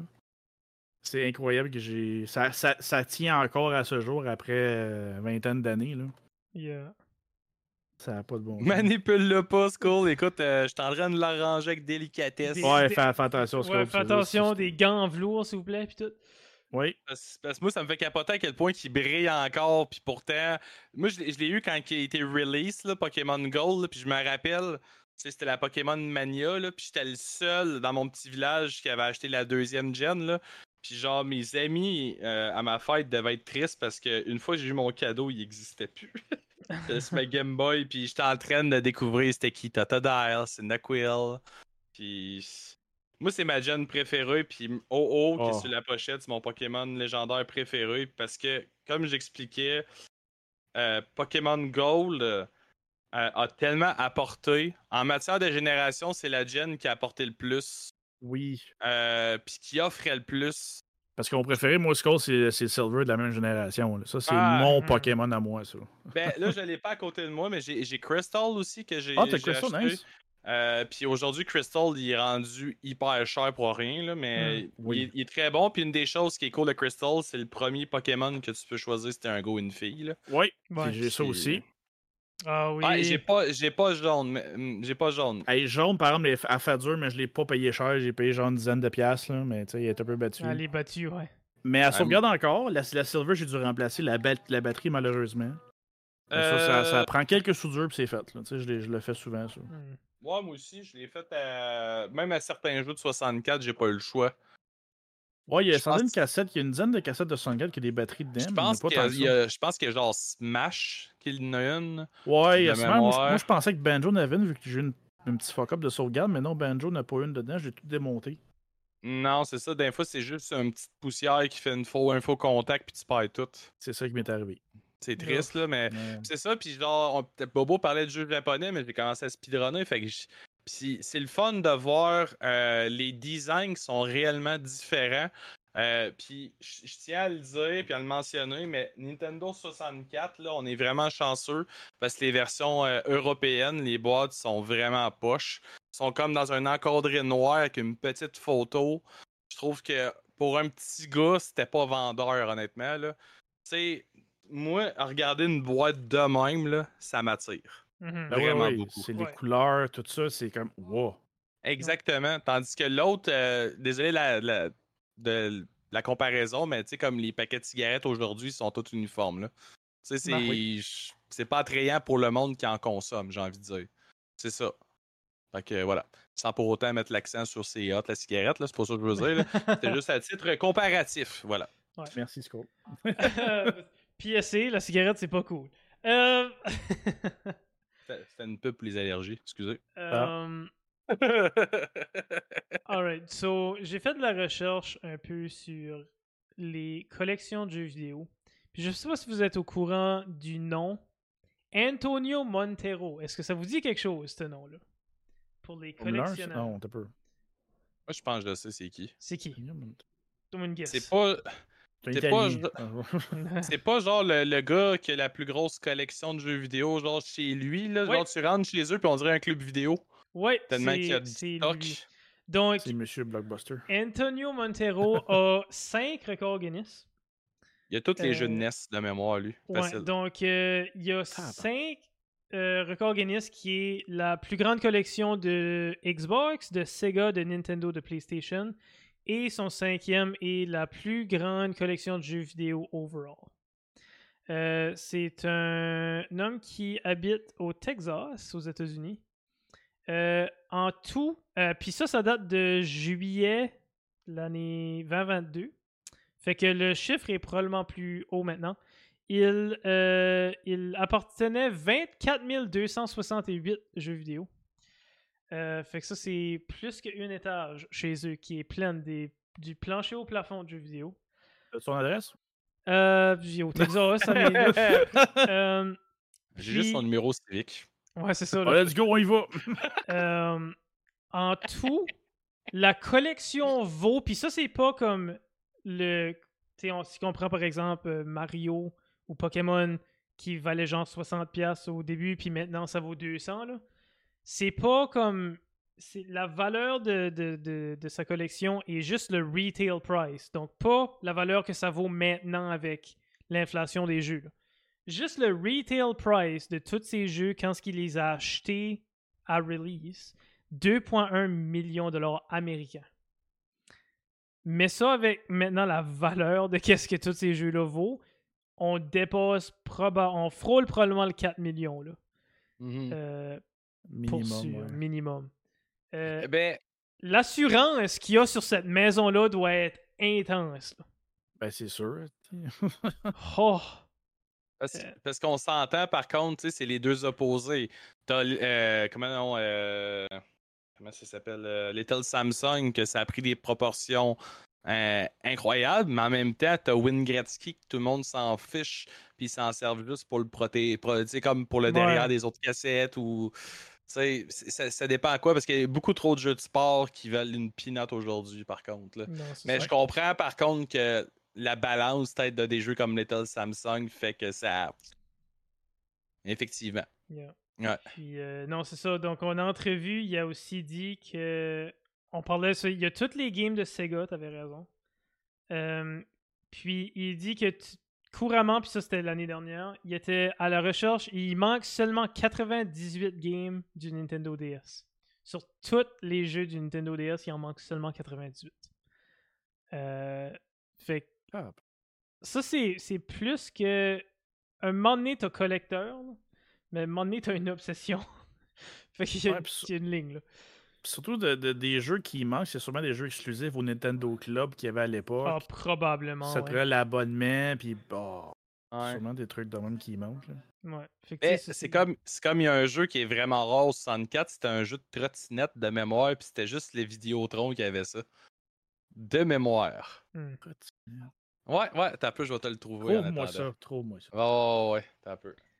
Euh, en attendant, on va passer à. On va, on, va parler de valeur parce que les chiffres, c'est là ce que moi je vis.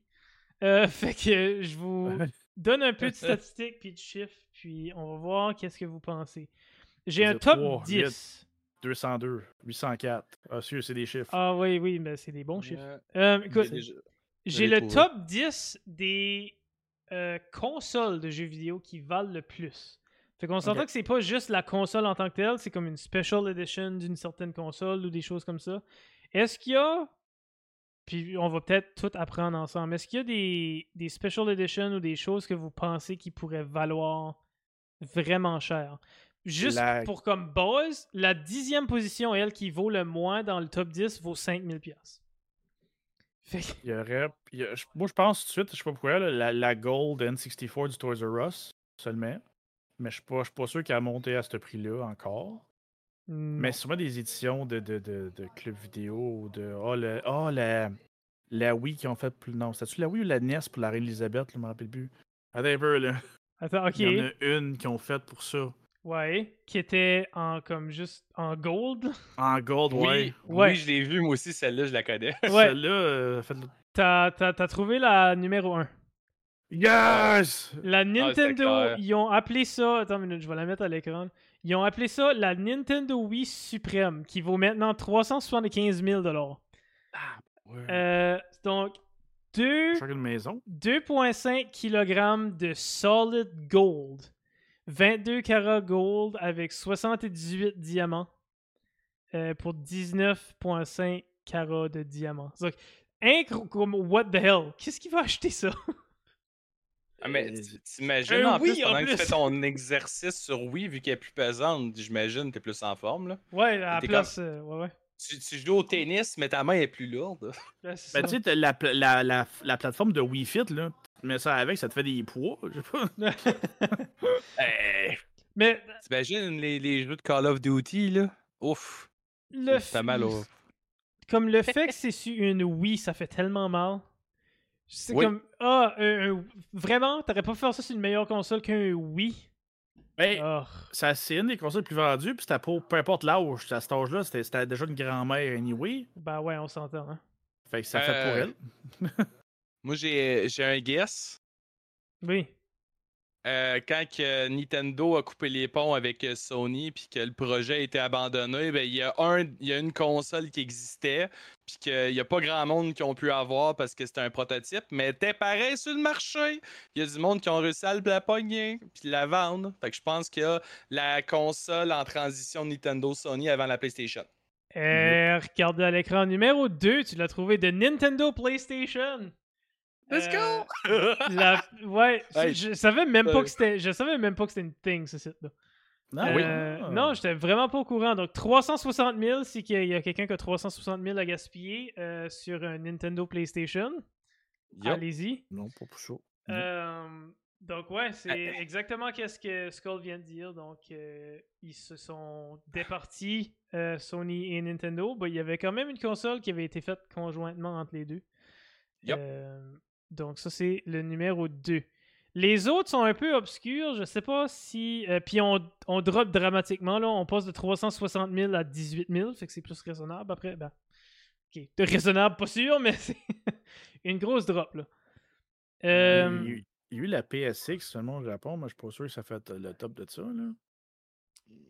Euh. Non. Sûr que non. Euh, la Panasonic Q euh, de, pour la GameCube, non, sûrement pas. Euh, il y en a. Il y a, y a quelques. Je pense plus qu'il y a Nintendo après ça, vraiment. Ouais, parce que euh, moi. Oh, il y en a un, il y en a un. Ok. Il y en a hmm. deux, actually. Qui sont encore. Ben moi, moi, il y en a un que je sais qui vaut cher, mais je pense pas qu'il vaut assez cher pour être là-dedans. C'est euh, la 64DD était quasiment juste exclusive au Japon, mais il y a eu des prototypes américains par contre. Ouais, il y en a quelques-uns qui courent. Ça, ça vaut cher, mais à quel point je pense pas qu'elle est dans le top 5. Non, la Nintendo 64DD est à 11e place. Euh, donc elle vaut environ 3000 Ouais, je, je regarde tout le temps. Euh, on va passer le top 10 vite. Je vais vous montrer, euh, montrer l'écran. intrigue, là. Ah, moi, je suis euh, vraiment curieux, Au numéro 10, je vais essayer de le faire un peu plus gros pour. Euh, oh, la CDX. La ben CDX, ouais. Sega Genesis CDX qui vaut oh. environ 5000 CDX Ouais. Ah oh, oui, ça, ça serait quelque chose que j'aimerais avoir, mais écoute, c'est la vie. Donc, à retail dans les années 90, ça valait déjà 400 Fait que déjà assez oh. cher pour ce temps-là, oui. Parenthèse, à cette époque-là aussi, il y a eu la JVC XI, qui est la même affaire, mais comme c'est un JVC, tu peux mettre un Sega CD, des mhm. cartouches. J'en avais un, je l'ai vendu extrêmement cher.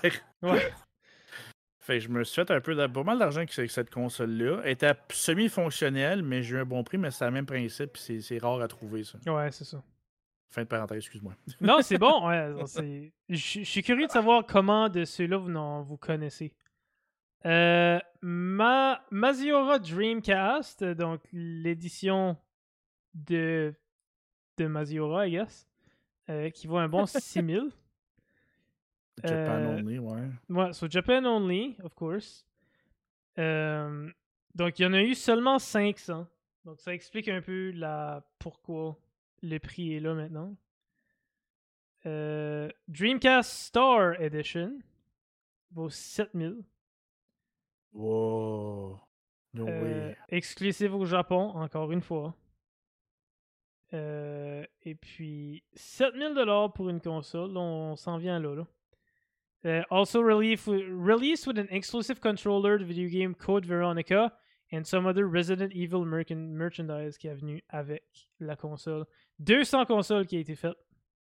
De là le prix de 6000$. Pokémon World Championships Nintendo DSi XL.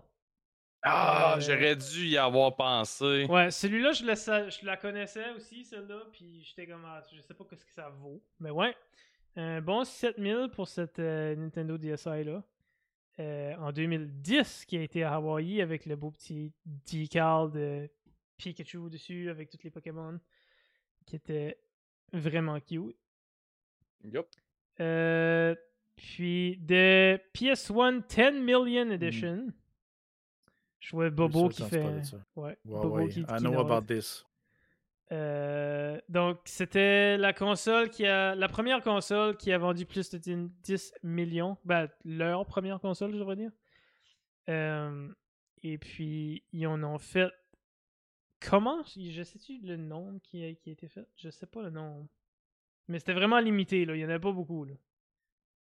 Euh, fait les consoles de, régulièrement vont se vendre à 5000$ sur eBay, mais on a quelques-unes qui ont vendu pour 7500$. Ah, bah.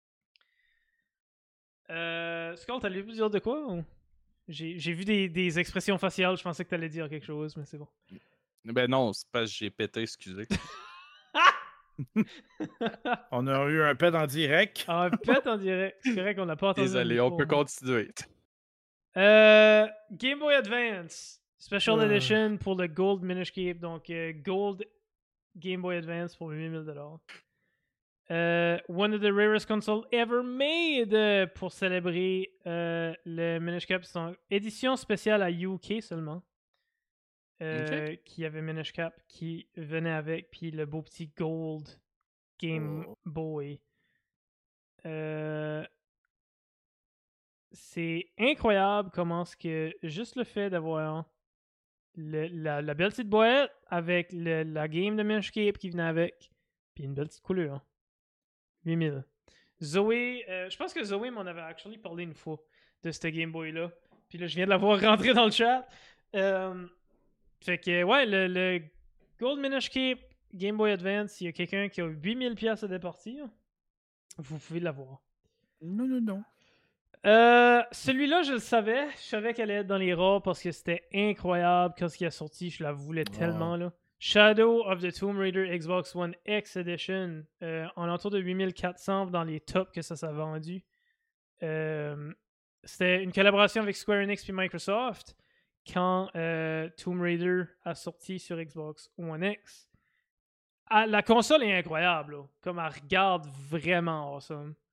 Yep. Mm-hmm. Puis, ce qui était nice, par exemple, c'était que c'était une auction qui a été. Tout l'argent a été donné à une charité. Euh, fait qu'ils n'ont pas gardé aucune de leur argent quand ils ont donné euh, la console. Ben, il y en avait juste une. C'était celle-là et that was it. Euh, qui ont fait. Donc, c'était vraiment une belle console. Numéro 3, c'est celle-là que vous n'avez pas deviné, la Atari Cosmo. Bobo, est-ce que tu as du knowledge de la Atari Cosmo? Non, c'est dans, c'est dans le cosmos pour moi. Ok, ouais. aucune idée. Euh, j'ai, ouais, j'avais aucune idée de qu'est-ce que c'était ça. Fait que c'était comme un, un, handheld, un petit peu euh, le, prédécesseur de, du, du Game Boy du côté de Nintendo, puis le Game Boy a gagné. ouais, la, seule euh, console portable d'Atari, je me rappelle, c'est l'Atari Lynx. Mm-hmm. Mais pas, pas Cosmos. Oui, la Link, ça me dit quelque chose, je l'ai déjà vu. Ouais, t'as cool à. T'as cool. Ouais. Oh, ouais. Euh, fait qu'elle a été en développement, la Cosmos, puis elle a été cancellée en 81.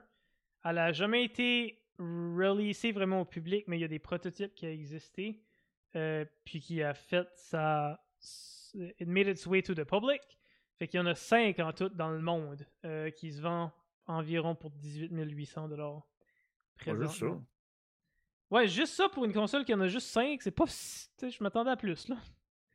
Mais c'est vrai que c'est un prototype, fait qu'il y a probablement même pas. Il y a peut-être juste comme une game là, qui joue là-dessus, là. J'ai l'impression, là.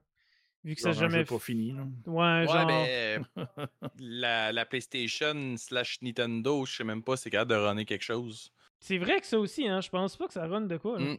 Mais ça, c'est parce que ça l'a marqué l'histoire, parce que c'était c'est ce qui a créé PlayStation. C'est pour ça que ça, ça a de la valeur, parce que c'était à ce moment-là que PlayStation a fait c'est beau, on va vous compétitionner. C'est à partir de là.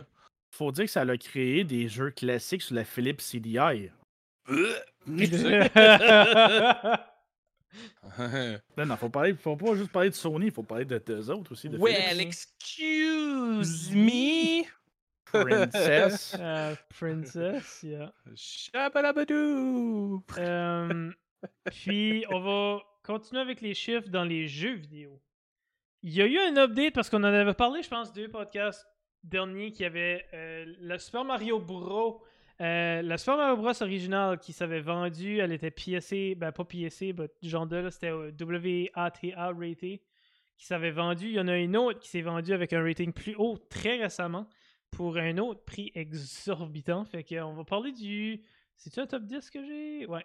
Top 10 des jeux vidéo. Donc là, on parle plus de console, on parle du jeu vidéo en tant que tel qui s'est vendu pour le plus cher. Ils sont tous, bien sûr, des jeux vidéo qui ont été euh, un peu comme PSC pour les cartes Pokémon. Là. Donc WATA, c'est mhm. eux qui vont rater puis donner un, rating à ces jeux-là. Ils sont tous mhm. ratés. Donc, est-ce que vous avez des games que vous pensez qui s'est fait vendre ben dans le top 10 C'est Jump Event, euh, Nintendo Championship.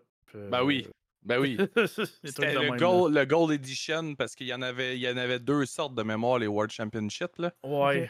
T'en avais un qui était or pour ceux-là qui sont les finalistes, je pense, puis des gris pour les. Je sais plus, mais je sais que c'était ça. Là. Il y avait deux, deux cassettes différentes. Mais Nintendo World Championship, c'est sûr que c'était en premier. Puis il y a les cartouches euh, Not for Resale qui avaient seulement des clubs vidéo, des, euh, ah. kiosques, là. Mm-hmm. Genre des kiosques de McDo ou peu importe, là.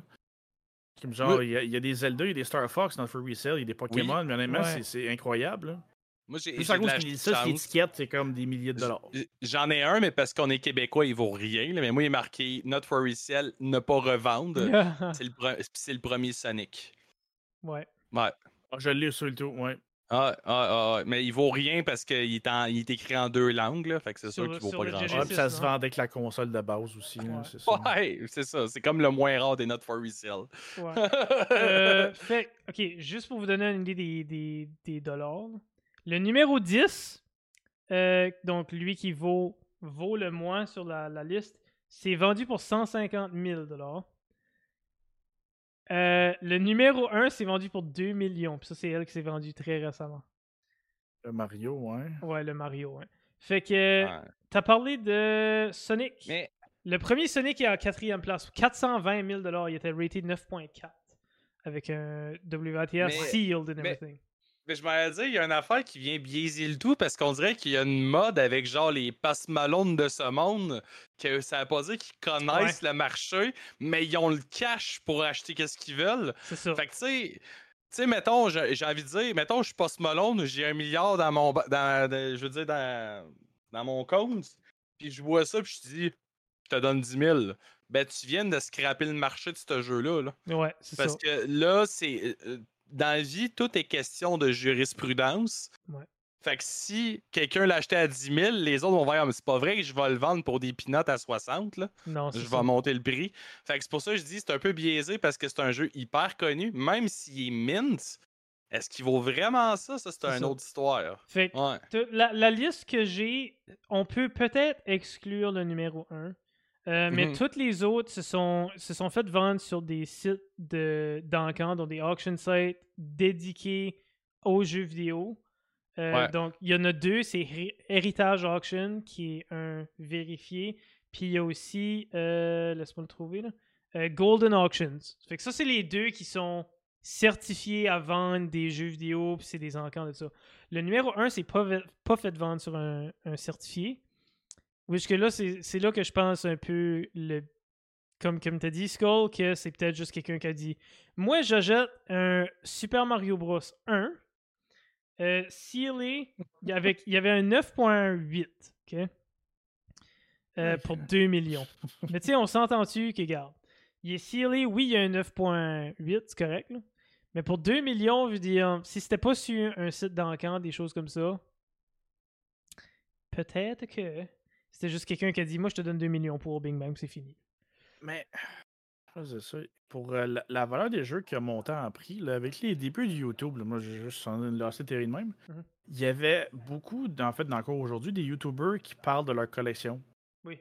Ils parlent de nostalgie. Ils parlent, ah, tu sais, j'ai payé ça tel prix, telle, telle affaire, mmh ça crée un besoin mmh pour une génération de, de, de, de, personnes, entre autres de notre âge aussi à ce temps aujourd'hui. Puis là, tout le monde s'arrache la, la, tête pour juste s'en trouver une copie de, de mettons, Donkey Country 2, tu sais. Mm-hmm. Puis là, ben là, plus la demande est là, on va monter le prix. On va le rendre 5 piastres, on va vendre 20, on va vendre 40, 60, 80, et ainsi de suite. Ouais.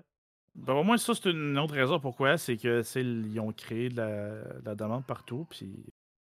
Mais là, on est rendu même au Japon, à ce temps, les prix montent. Là. Ouais, c'est sûr. C'est rendu n'importe quoi. Là. Ouais. Oui. J'entends plus d'acheter des jeux GameCube, euh, mettons, sur eBay. Ben non, c'est ça, parce que c'est fou, là. La Star, je cherche juste, mettons, des, juste des 10 lousses. T'as des 10 lousses à genre 5$ pour te les prendre. Ben c'est ça. Parce que c'est le même jeu, puis après ça. Parce que pour vrai, des fois, ça va. Tu vas payer moins cher à acheter les trois séparés que un, achat ensemble. C'est ça. Tu vas payer moins cher à acheter le loose, puis d'en acheter la, la, la, la, boîte, puis d'en acheter le manuel, ça va te coûter moins cher qu'acheter les trois qui viennent dans un paquet. Parenthèse. Super Mario World, OK? C'est une boîte de reproduction, j'ai. La cassette venait avec la console à l'époque, mm-hmm. right? Avec le manuel. Oui. Le manuel m'a coûté 5 La cassette, j'ai depuis toujours. La boîte, j'ai fait une reproduction pour une quinzaine de pièces. Mais la vraie boîte originale, parce que par, par le temps, ils ont, ils ont, arrêté de faire le jeu avec la console, right? Mm-hmm. Fait que la boîte est au-dessus de 200, 300, même 500 dollars, dépend des places. Oui, puis juste, la, boîte... de carton. juste le carton. C'est stupide. Ça me fâche à chaque fois. euh... Fait que c'est ça. Puis là, le top 10 que j'ai pour les jeux, faut ok prendre en compte aussi avec un gratte-ciel. Donc, j'ai dit, c'est les, les, les, sites d'encan enregistrés, certifiés. Puis c'est les ventes enregistrées. Fait que les ventes de moi à Bobo, genre, là, mettons qu'il m'aurait fait un deal pour 1,5 million, c'est pas là-dessus. Euh, fait que c'est les ventes qui ont été enregistrées et reportées comme une vente de collection. Euh, est-ce qu'on a d'autres guesses? Euh, Skull m'a donné euh, Sonic, le premier Sonic, qui était au numéro 4. Bobo, est-ce que tu as un autre guess de qu'est-ce qui pourrait être dans le top 10? Event? Malheureusement pas là. Non. Étonnamment pas là non plus. Mais tu parles en PSC, c'est ça l'affaire. Moi, je parlais genre comme dans, mettons, un jeu de tous les jours. Ouais. Je suis pas mal sûr que Clay Fighter au 64, Complete Inbox peut être dans ce top-là. Ouais, le, le, mm, l'édition. Qui n'a jamais été ouais, le Scrub Edition, qui n'a jamais été ouvert. Là, je l'ai déjà vu à au-dessus de 10 000 sur, euh, sur euh, eBay facile. Non, il est pas là non plus. Ok. Il y a. On va. On va... Samsung. On va sortir. On va commencer avec le top 10, qui est un jeu que j'ai aucune idée c'est quoi. Euh, Contra. Euh, ben. Qui a 150 000 dollars. Ben. 9.8. Faudrait qu'on le fasse, ce Skull en coop, ça, hein, by the way. Je l'ai acheté, hein, je l'ai en vrai, fait que je oh, okay. le jouer avec toi. Oh, ouais. Ben, je l'ai pas acheté, c'est un ami qui me l'a donné, puis il a dit on parlera m'en des prix, puis il a changé de job, puis mot de ville. fait que. Euh, yeah, ben... fait que contrat. mon numéro. T'as mon numéro. contrat avec un 9.8 Sealy. Euh, à 150 000. Fait que Skull a payé 150 000 pour son jeu. ouais. Non. Euh, ça, c'est 150 000 versements. Je te, jure qu'il est pas mille. Le mien, il faut que je souffre pour qu'il marche. euh, oh! Twisted Metal sur le PlayStation. La Long Box Edition en plus. Ouais. C'est fou parce que comme, comme qu'on vient juste de parler, quand je disais Post Malone, c'est même pas la rareté des jeux. C'est des jeux qui ont juste marqué du monde par la nostalgie puis qui sont juste en très bon état. Ouais, ils sont juste en très bon état. la grosse nuance, ouais. Puis là, ils ont fait. C'est des gens qui avaient de l'argent en masse qui ont fait monter l'encan. Puis ils sont ouais. à 156 000. Hey, m'a essayé, si j'ai un Ice Hockey Seal sur NES, peut-être la faire évaluer. Ben oui. Ben oui, écoute, je pense que c'est 50$, je pense, tu l'envoies puis tu le renvoies avec le numéro, un enfant la même. Mm en tout cas, c'est en Europe, fait que peut-être pas même prix ici. Là. Ouais, ben, peut-être pas. Ben, il, y a, sûrement, il y a sûrement un, établissement euh, américaine qui fait ça pour sûr. Ah oui, c'est sûr, là. Euh, donc, avec un 9.6 avec euh, la long box, comme tu as dit, pour 156 000 euh, Numéro 8, Super Mario 3. 156 aussi, sur héritage encore. Avec un 9.2, fait que je pense que c'est peut-être là ce qui a mangé un peu de dommages sur le prix. Euh, euh, ouais, fait que je pense The Left. Je sais pas si c'est une erreur ou c'était fait de même. Mais le Mario Bros, tu vois-tu, là, il est un petit peu comme weird, puis il est dans sa main. Euh, fait que c'est. Peut-être. Tu vérifié ma copie, ouais? Ouais, check ta copie, hein, pour J'avoue, hein? Parce que ça dit The left hand side of the cartridge reveal why this variant of the cartridge is so expensive. So c'est un défaut print. Tu vas voir Bobo revenir et tout brûler, faire comme je suis. Je suis millionnaire! De quoi? Euh, je disais juste que t'allais revenir, tu disais, il reste tout le feu partout, puis il dit Je suis millionnaire! Parce que la, Honnêtement, je, je, l'ai pas. Ouais, tu vois-tu, regarde, tu vois, c'est ça la différence entre les deux. Là. Mais mais les clean, par exemple, les coins sont pas tant maganés. C'est fou comment le monde, tu sais, c'est comme l'album 2 de Metallica, Ride the Lightning, il est bleu, mais il y a eu genre quelques mauvaises impressions qui sont couleur verte à la place, puis il vaut cher sur eBay. Parce que justement, il sort du lot. C'est fou, là! Comme le typo de, de, de, Final Fantasy VII, le premier, premier press de PS1. Puis il y a euh, tu sais, le petit Darksiders? Le remaster sur Switch, les premières copies, je pense, je sais pas combien. Tu sais, le label de Switch est rouge, right? Le côté? Mais il est noir, celui-là, par erreur. Ok, ouais. Il y, a, Ira Revelation sur 3DS et euh, Revela... non, Relevation. Genre, c'est écrit de même à place. Ok, ouais, ils ont fait ce typo. Wow. Ouais. que mon billet de Megadeth marqué ME accent aigu vaut cher aujourd'hui? Méga. 200 000. Oui! Euh, un que je suis surpris qu'on n'a pas donné une guest dessus, l'original euh, Final Fantasy. Ah ouais, j'avoue. Euh, j'avoue. Qui est en septième position à 204 000 encore sur Heritage avec un 9.8. Si, honnêtement, les, les, boîtes noires de NES sont très faciles à maganer. Oui, parce qu'il y a un petit pli, ben c'est blanc. Là, ouais. Je, l'ai FF1 sur NES, puis honnêtement, il est magané juste à cause des, petits accrochages avec la boîte. Mm J'aime que le chat a explosé de Ah oh yes, Skull a mentionné Megadeth, on peut cocher la, la, carte de bingo. Ouais. Ah, tu sais bien, hein? On a, on a ri, on, parlait, je parlais avec Reaper juste avant le podcast, puis on a dit ça, on était comme Ah ouais, c'est sûr qu'il va parler de Megadeth. um, donc, Sealy avec un 9.8, je pense que 204, il n'y avait rien de wrong vraiment avec ça. Mais c'était la plus haute ratée euh, avec un 9.8. Numéro 6, Resident Evil sur PlayStation. Euh, Longbox encore. 9.6. Ça existait sur PlayStation et Longbox, j'étais un peu curieux. Hein? Ouais, les premières euh, de 94 à 96. Ok, ouais, ouais, ouais, je pense que j'ai déjà j'ai... ouais. J'ai deux jeux Longbox. J'ai NHL Face Off, le premier, puis Descent Longbox sur euh, PS1. Ok. Donc, la raison pourquoi celle-ci s'est vendue à 264, euh, le rating a aidé, le 9.6. Puis c'est une des premières prints. Il y en a moins que 10 dans le monde. Euh, ah, de cette exacte copie-là.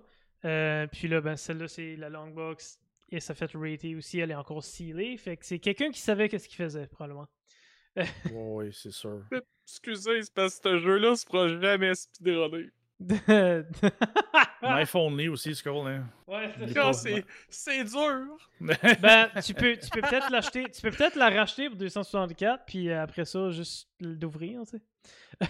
Ah, d'ailleurs, fun fact avec ce jeu-là, dans la version japonaise, Chris Redfield est considéré comme le hard mode et Jill euh, facile, alors que c'est aucunement dit dans la version américaine. Aucunement. Hmm. Fait que, tout à fait raison, ouais. Ouais. Euh, là m'a surpris. Numéro 5, Mike Tyson's Punch Out. Oui, parce que Mike Tyson avait un contrat, puis quand, il, quand son contrat est fini, s'ils ont engagé un autre boxeur, le jeu a baissé en fait de valeur. Les versions Mike ah, Tyson, c'est. Ouais. 312 000 sur Heritage. Encore 9.6. la photo dit 9.8. Ah non, 10 copies, ok. 9.8. C'était dans le temps que Tyson a arraché, ben, marché l'oreille de l'arbitre. C'était dans ce temps-là. Hein. C'était pas l'arbitre, c'était exact. C'était l'autre boxeur. L'autre boxeur, hein. C'est parce que le, boxeur, l'autre, il a donné un coup de tête. Mike Tyson, il a croqué l'oreille, il a redonné un coup de tête, puis il a arraché. Yeah. Ouais. Euh... C'est. Story de Chris. Oh. mmh. Dans le sirop d'érable. Okay, Ouais, c'est ça. Ouais, j'ai apporté le sirop d'érable. Apporter le sirop. oh man. Euh, Sonic the Hedgehog, on l'a dit 420 000 tantôt. 9.4. Euh, Puis vraiment, déjà que c'est déjà dur à trouver une copie comme ça. Avoir une 9.4 s'il est, était quand même assez rare. Numéro 3, Legend of Zelda, la première. On, on saute à 870 000. C'est-tu celle avec le petit trou genre en haut à gauche? Euh. Ouais, je pense que oui, hein. Ouais, il y, a. La cassette est grise, sûrement, celle-là. Je me rappelle bien. Ouais. Euh, fait que le, le, texte me décrit pas grand-chose, pour vrai. Euh, honnêtement, il y a comme 6 à 10 variantes parce que tu as Mattel au Canada, tu avais une autre compagnie aux États-Unis qui faisait des copies, puis mm-hmm. grise ou or, peu importe. C'était. C'était re-releasé plein de fois ce jeu. Je sais que je sais que genre Giz du jeu c'est sérieux une cassette jaune puis c'était euh, les tests c'est les tests pour euh, Zelda mais sa cassette les circuits sont brûlés fait qu'il peut plus vraiment l'utiliser mais il y a quand même ça. Puis ça, d'habitude, c'est juste l'équipe technique de Nintendo qui pouvait euh, la manipuler. La... Que ça soit tombé dans la circulation, un peu comme les Notorious Cell, c'est quelqu'un qui a techniquement pas fait son travail, puis qu'il s'en est crissé. ben, ça, puis comme toutes les. les euh, je peux dire ça, les, les consoles qu'il y avait pour euh, tester, comme la, la, la, PSP par exemple, le PC en tant que tel pour comme tester les jeux, tout ça, c'est y a des trucs de même au public à cette heure, là, ça n'a pas de bon mm. sens. Tu trouves ça genre euh, village des valeurs, des trucs de même là, à l'enquin ou même euh, dans, un, dans une poubelle quasiment de recyclage électronique. C'est fou. Hein. Euh, donc, celle-là qui s'est vendue pour 870 000 avait un rating de 9.0. Mais la raison pourquoi c'est vendu comme ça, c'est qu'est-ce qu'il appelle une No Rev A cartridge. Donc, il y avait 5 screws, il y avait 5 vis à la place de 3. donc, plus de vis sur la cartridge. Euh, puis c'est la seule variante de la game. Il y a juste une autre variante du, du jeu. Euh, puis c'est parce qu'elle était marquée NES-R contre le NES-TM pour trademark qu'il y avait oh. euh, sur la boîte.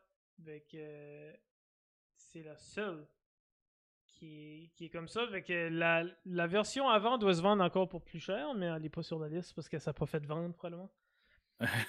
mais ouais. Puis numéro 2, qui est vraiment le numéro 1 parce que celle-là, ça peut pas fait vendre sur un site certifié. Euh, Super Mario 64 qui s'est vendu sur, en, en encan sur Heritage. 1.56 euh, millions. Ouais. 9.8 avec un A rating de WATA. Wow! Qu'est-ce qui manquait pour donner un 9.9 ou un 10?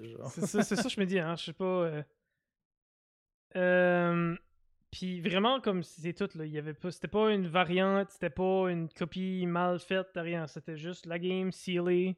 Elle était that mint condition. C'est tout, là. Euh, Incroyable. Ouais, hein, c'est. Je serais curieux d'aller euh, d'aller chez mes parents puis aller trouver les vieilles cartes joueurs si qu'il en ait pas une de, de, de, de, sealer encore, ça m'étonnerait. Euh, fait que tu sais, puis, puis je connais des je connais des gens, notamment Sky, qui a toute sa collection sur une sheet. Puis tu sais, as des sites internet qui est comme qu'est-ce qui est la valeur de ta collection maintenant? Fait que tu peux mettre tous, tes, tous tes jeux. Puis tu peux savoir qu'est-ce qui est ta valeur. Bobo, c'est pas de quoi que t'as fait ça, hein? non, j'aurais, j'aurais dû le faire. Ouais. Mais tu avec euh, l'application de téléphone, tu peux juste scanner où est le, le code barre de la, de, la mm-hmm. boîte, par exemple, tu peux tout savoir. Ouais. Puis c'est sûr que si tu l'as pas fait du début, aller tout dans toute ta collection puis le faire, c'est rendu long à C'est ça. C'est ce que je n'ai vendu beaucoup l'année passée. C'est ça l'affaire. J'ai vendu quelques milliers de dollars de, de jeux. Mais j'ai gardé ce que je voulais garder, mais c'est ça. Si, j'avais tout, pris en note, ce serait, écoute, euh, ouais, on aurait parlé d'autres choses. C'est sûr, j'aurais peut-être sûrement noté tous les prix, puis... Ah ouais, non, c'est sûr. Puis tu sais, on parle de... Puis tu sais, le, le, gars qui avait 5 records Guinness pour sa collection, là, qui a 2,1 millions de retail, même pas de valeur actuelle sur sa collection. Il est assuré pourquoi, le gars? Il est assuré pourquoi? Comme 6 ben, millions, là? Comme... C'est ça aussi, à un moment donné, c'est un certain point que, genre, tu un peu comme tu t'achètes une Ferrari tu t'en vas dans un centre d'achat. T'es-tu à l'aise depuis l'avoir, ta Ferrari? Tu sais, c'est ça aussi l'affaire. Euh, mmh. Tu sais, euh, même là où j'habite en ce moment, il y a une caméra, genre, qui vise le stationnement. Puis ça me rassure avec toute ma collection parce que, tu sais, veux, veux pas, euh, juste un jeu que je parle, un jeu. J'ai euh, Bomberman Second Attack avec la boîte. Le jeu tout seul coûte 250 pièces US. Puis j'ai la boîte. Juste ça, là, juste ça, là, ça vaut plus cher que qu'est-ce que je porte sur mon corps en ce moment, là. tu sais, c'est juste c'est tout petit, là, tu sais, c'est ça, là. Fait que je peux comprendre à m'emmener, genre, que, premièrement, il y a la contrainte d'espace, mais il y a aussi l'insécurité à m'emmener que tu te poses la question, justement, genre, tu sais, tu game de m'en aller, tu sais, je sais que même Giz, il avait déjà parlé dans ses débuts de live, maintenant, il en parle plus bien bien, mais qu'il y avait une caméra, il y a des assurances, puis il y avait tout le temps un œil sur sa collection. Mmh puis c'est weird, ça a l'air d'être obsessif, mais je le comprends totalement sais, veux, veux pas, ça a un certain montant, mais plus que ça, moi, tous mes jeux, j'ai déjà joué, puis j'ai presque toute une histoire avec celle-ci. Ils sont souvent reliés à mon enfance que je ne veux pas me départir. Fait que je peux, je peux complètement comprendre euh, justement l'obsession de la protection de, notre collection. Là, veux, veux pas, là, ça a un prix. Là. Oui, c'est la valeur sentimentale aussi là-dedans. Mais comme le, gars qui est 5 heures Genus, il va-tu vraiment jouer tous ces jeux-là? Non. non.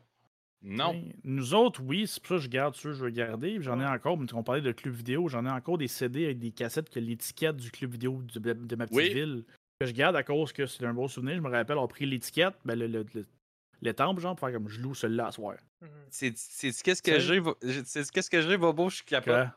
Il faudrait que je le retrouve, là, mais j'ai tu sais, les boîtes de plastique qui avaient la forme de la cassette de 64. Là. Oui. C'était juste des coches qui étaient dedans. Puis il y avait le truc que tu pouvais coller dessus, genre le, le, truc que ben, t'arrachais. Ouais, c'est lui que je loue. Mais j'ai une boîte de même.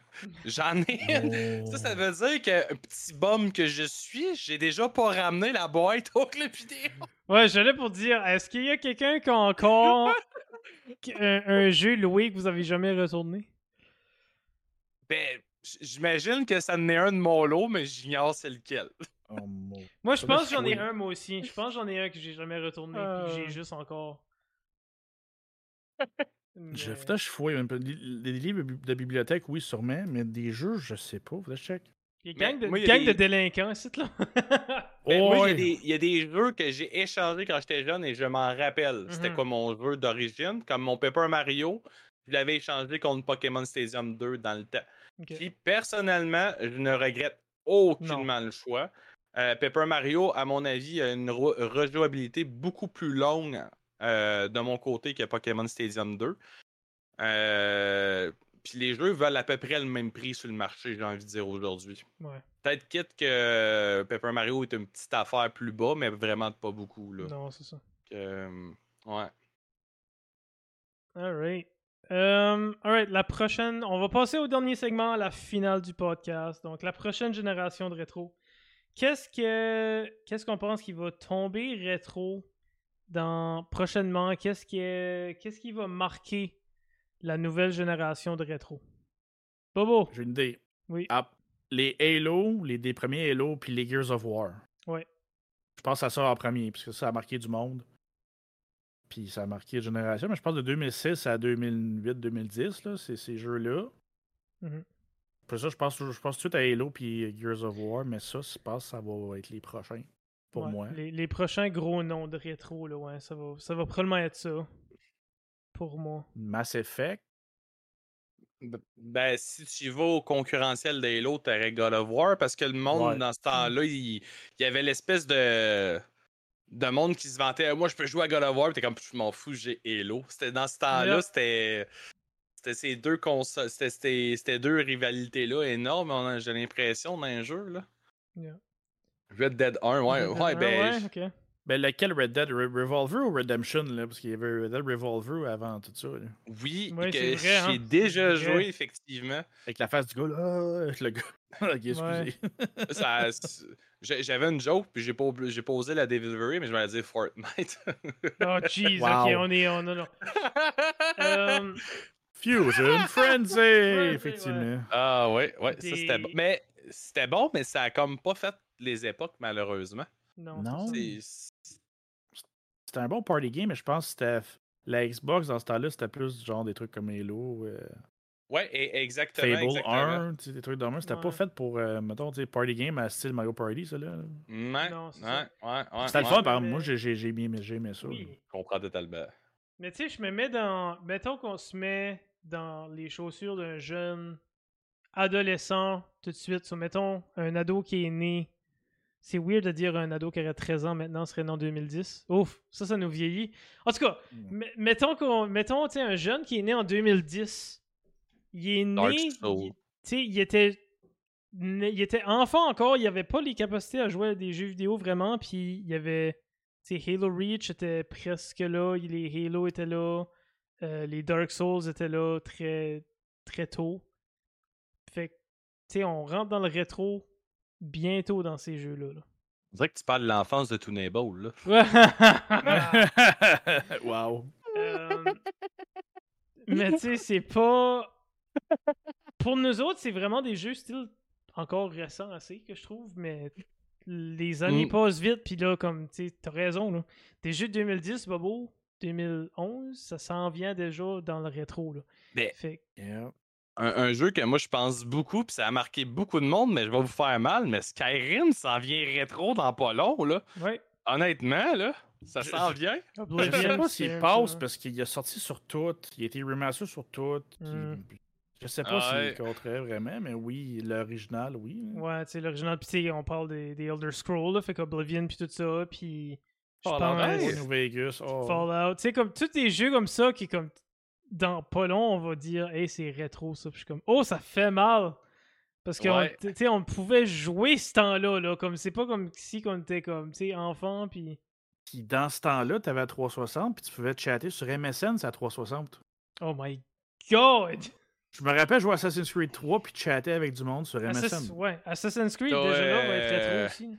Dead Rising, qui est rendu rétro aussi? C'est vrai. Le, premier, avec l'appareil photo, là, honnêtement, tu y rejoues, puis il est pas beau, là, puis clairement, genre, il, est d'une autre époque, entre guillemets, là. Mm 5 5 School? Oui. Oh non, ça, ça me fait plus que je pensais, celle-là. ben, écoute, honnêtement, c'est une question de temps pour qu'ils annoncent le remake du 5, à mon avis, là. Ils vont faire comme si Code Veronica, il n'existait pas encore, là, puis ils vont continuer vers le 5, puis... Mm ils vont faire le 7, le 8, le 9. Le 6, il n'existera pas. Non. Non, c'est ça. la joke dans le chat, Skyrim, ils l'ont ressorti pas longtemps passé, puis c'est Starfield. Je hein, c'est pas, c'est pas faux, c'est still Bethesda. Starrim? Non, Star, ouais, Starrim. Euh, vraiment comme, tu sais, on parle de... Puis ça vient un peu à ce qu'on a dit au début du podcast, Cole. T'as dit ça, t'as dit comme le top 8 que j'ai montré des jeux rétro, ils se sont vraiment basés sur qu'est-ce qui est, à l'exception de Tetris, des franchises qu'on a maintenant, puis là, ils ont reculé dans le temps. Puis c'est un petit peu ça qu'on a fait, honnêtement. On a parlé de Halo, on a parlé de God of War, on a parlé Assassin's Creed, des jeux comme ça, est-ce que ça va encore bien pour tout de suite. Il y a un jeu, par exemple, que je vais sortir de nulle part, là. Ben, ça, c'est peut-être juste moi qui ai joué ça quand j'étais petit, là. Euh, bah, sur Xbox 360, Trials. Je sais pas si vous avez vu jouer à Trials. oui. Ça, c'est rétro, là. oh, oui. Trials HD. Ah, Trials HD, yeah. Euh, j'ai eu du fun sur Trials. Là. Euh, puis, y a Left Dead. J'ai jamais. Ah oui! T'as raison! C'est bien hot ce jeu-là, je me rappelle de ça. Ouais. Ah oui, c'était le fun. Euh, euh Destroy All Human, c'est rendu rétro. Oh my god! Puis pourtant, ils en ont fait trois ou quatre, je pense même. Le, Je sais que moi, j'ai joué au 1 puis au 2, mais je sais qu'il y a un autre opus minimum qui est sorti après. Là. Hmm. Ouais. Euh, moi, je trouvais ça bon, mais je dois avouer que si j'y retourne aujourd'hui dessus, oh, ça, le gameplay il est pas aussi satisfaisant que dans le temps là. Mais non, mais c'est parce qu'ils ont fait des, ils ont fait des remakes aussi là. Ça a pas mm pogné du tout là. J'ai vu du monde essayer de le streamer puis c'était le seul live qu'ils ont fait. puis d'habitude un live pour un streamer sur un jeu et boy t'as fait le tour puis c'est triste parce que c'est ça mort dans l'œuf comme on dit. Ouais. Il y a des choses qu'on a passé par-dessus. Euh, peut-être B va, oui. faire oui, c'est vrai. Les Need for Speed Underground 1-2. Ah, ouais. Ah, ouais. Oui. Pense à ça, là. Surtout que la musique puis tout ça, là. Mm-hmm. Ah non, Est-ce que c'était n'importe quoi, là? Fable? Fable, oh my god, Fable va ah être rétro. Ouais, ouais, Fable. Fable va être rétro, là. Puis même qu'il est déjà rétro parce qu'il était sur l'Xbox. Ouais, Lost Chapters, ouais, sur Xbox. Ils ont fait le ah. genre de remaster sur 360. Ouais? L'amour que j'ai pour Fable est incroyable. Ah, Fable. Mais, mm. tu sais, des jeux comme.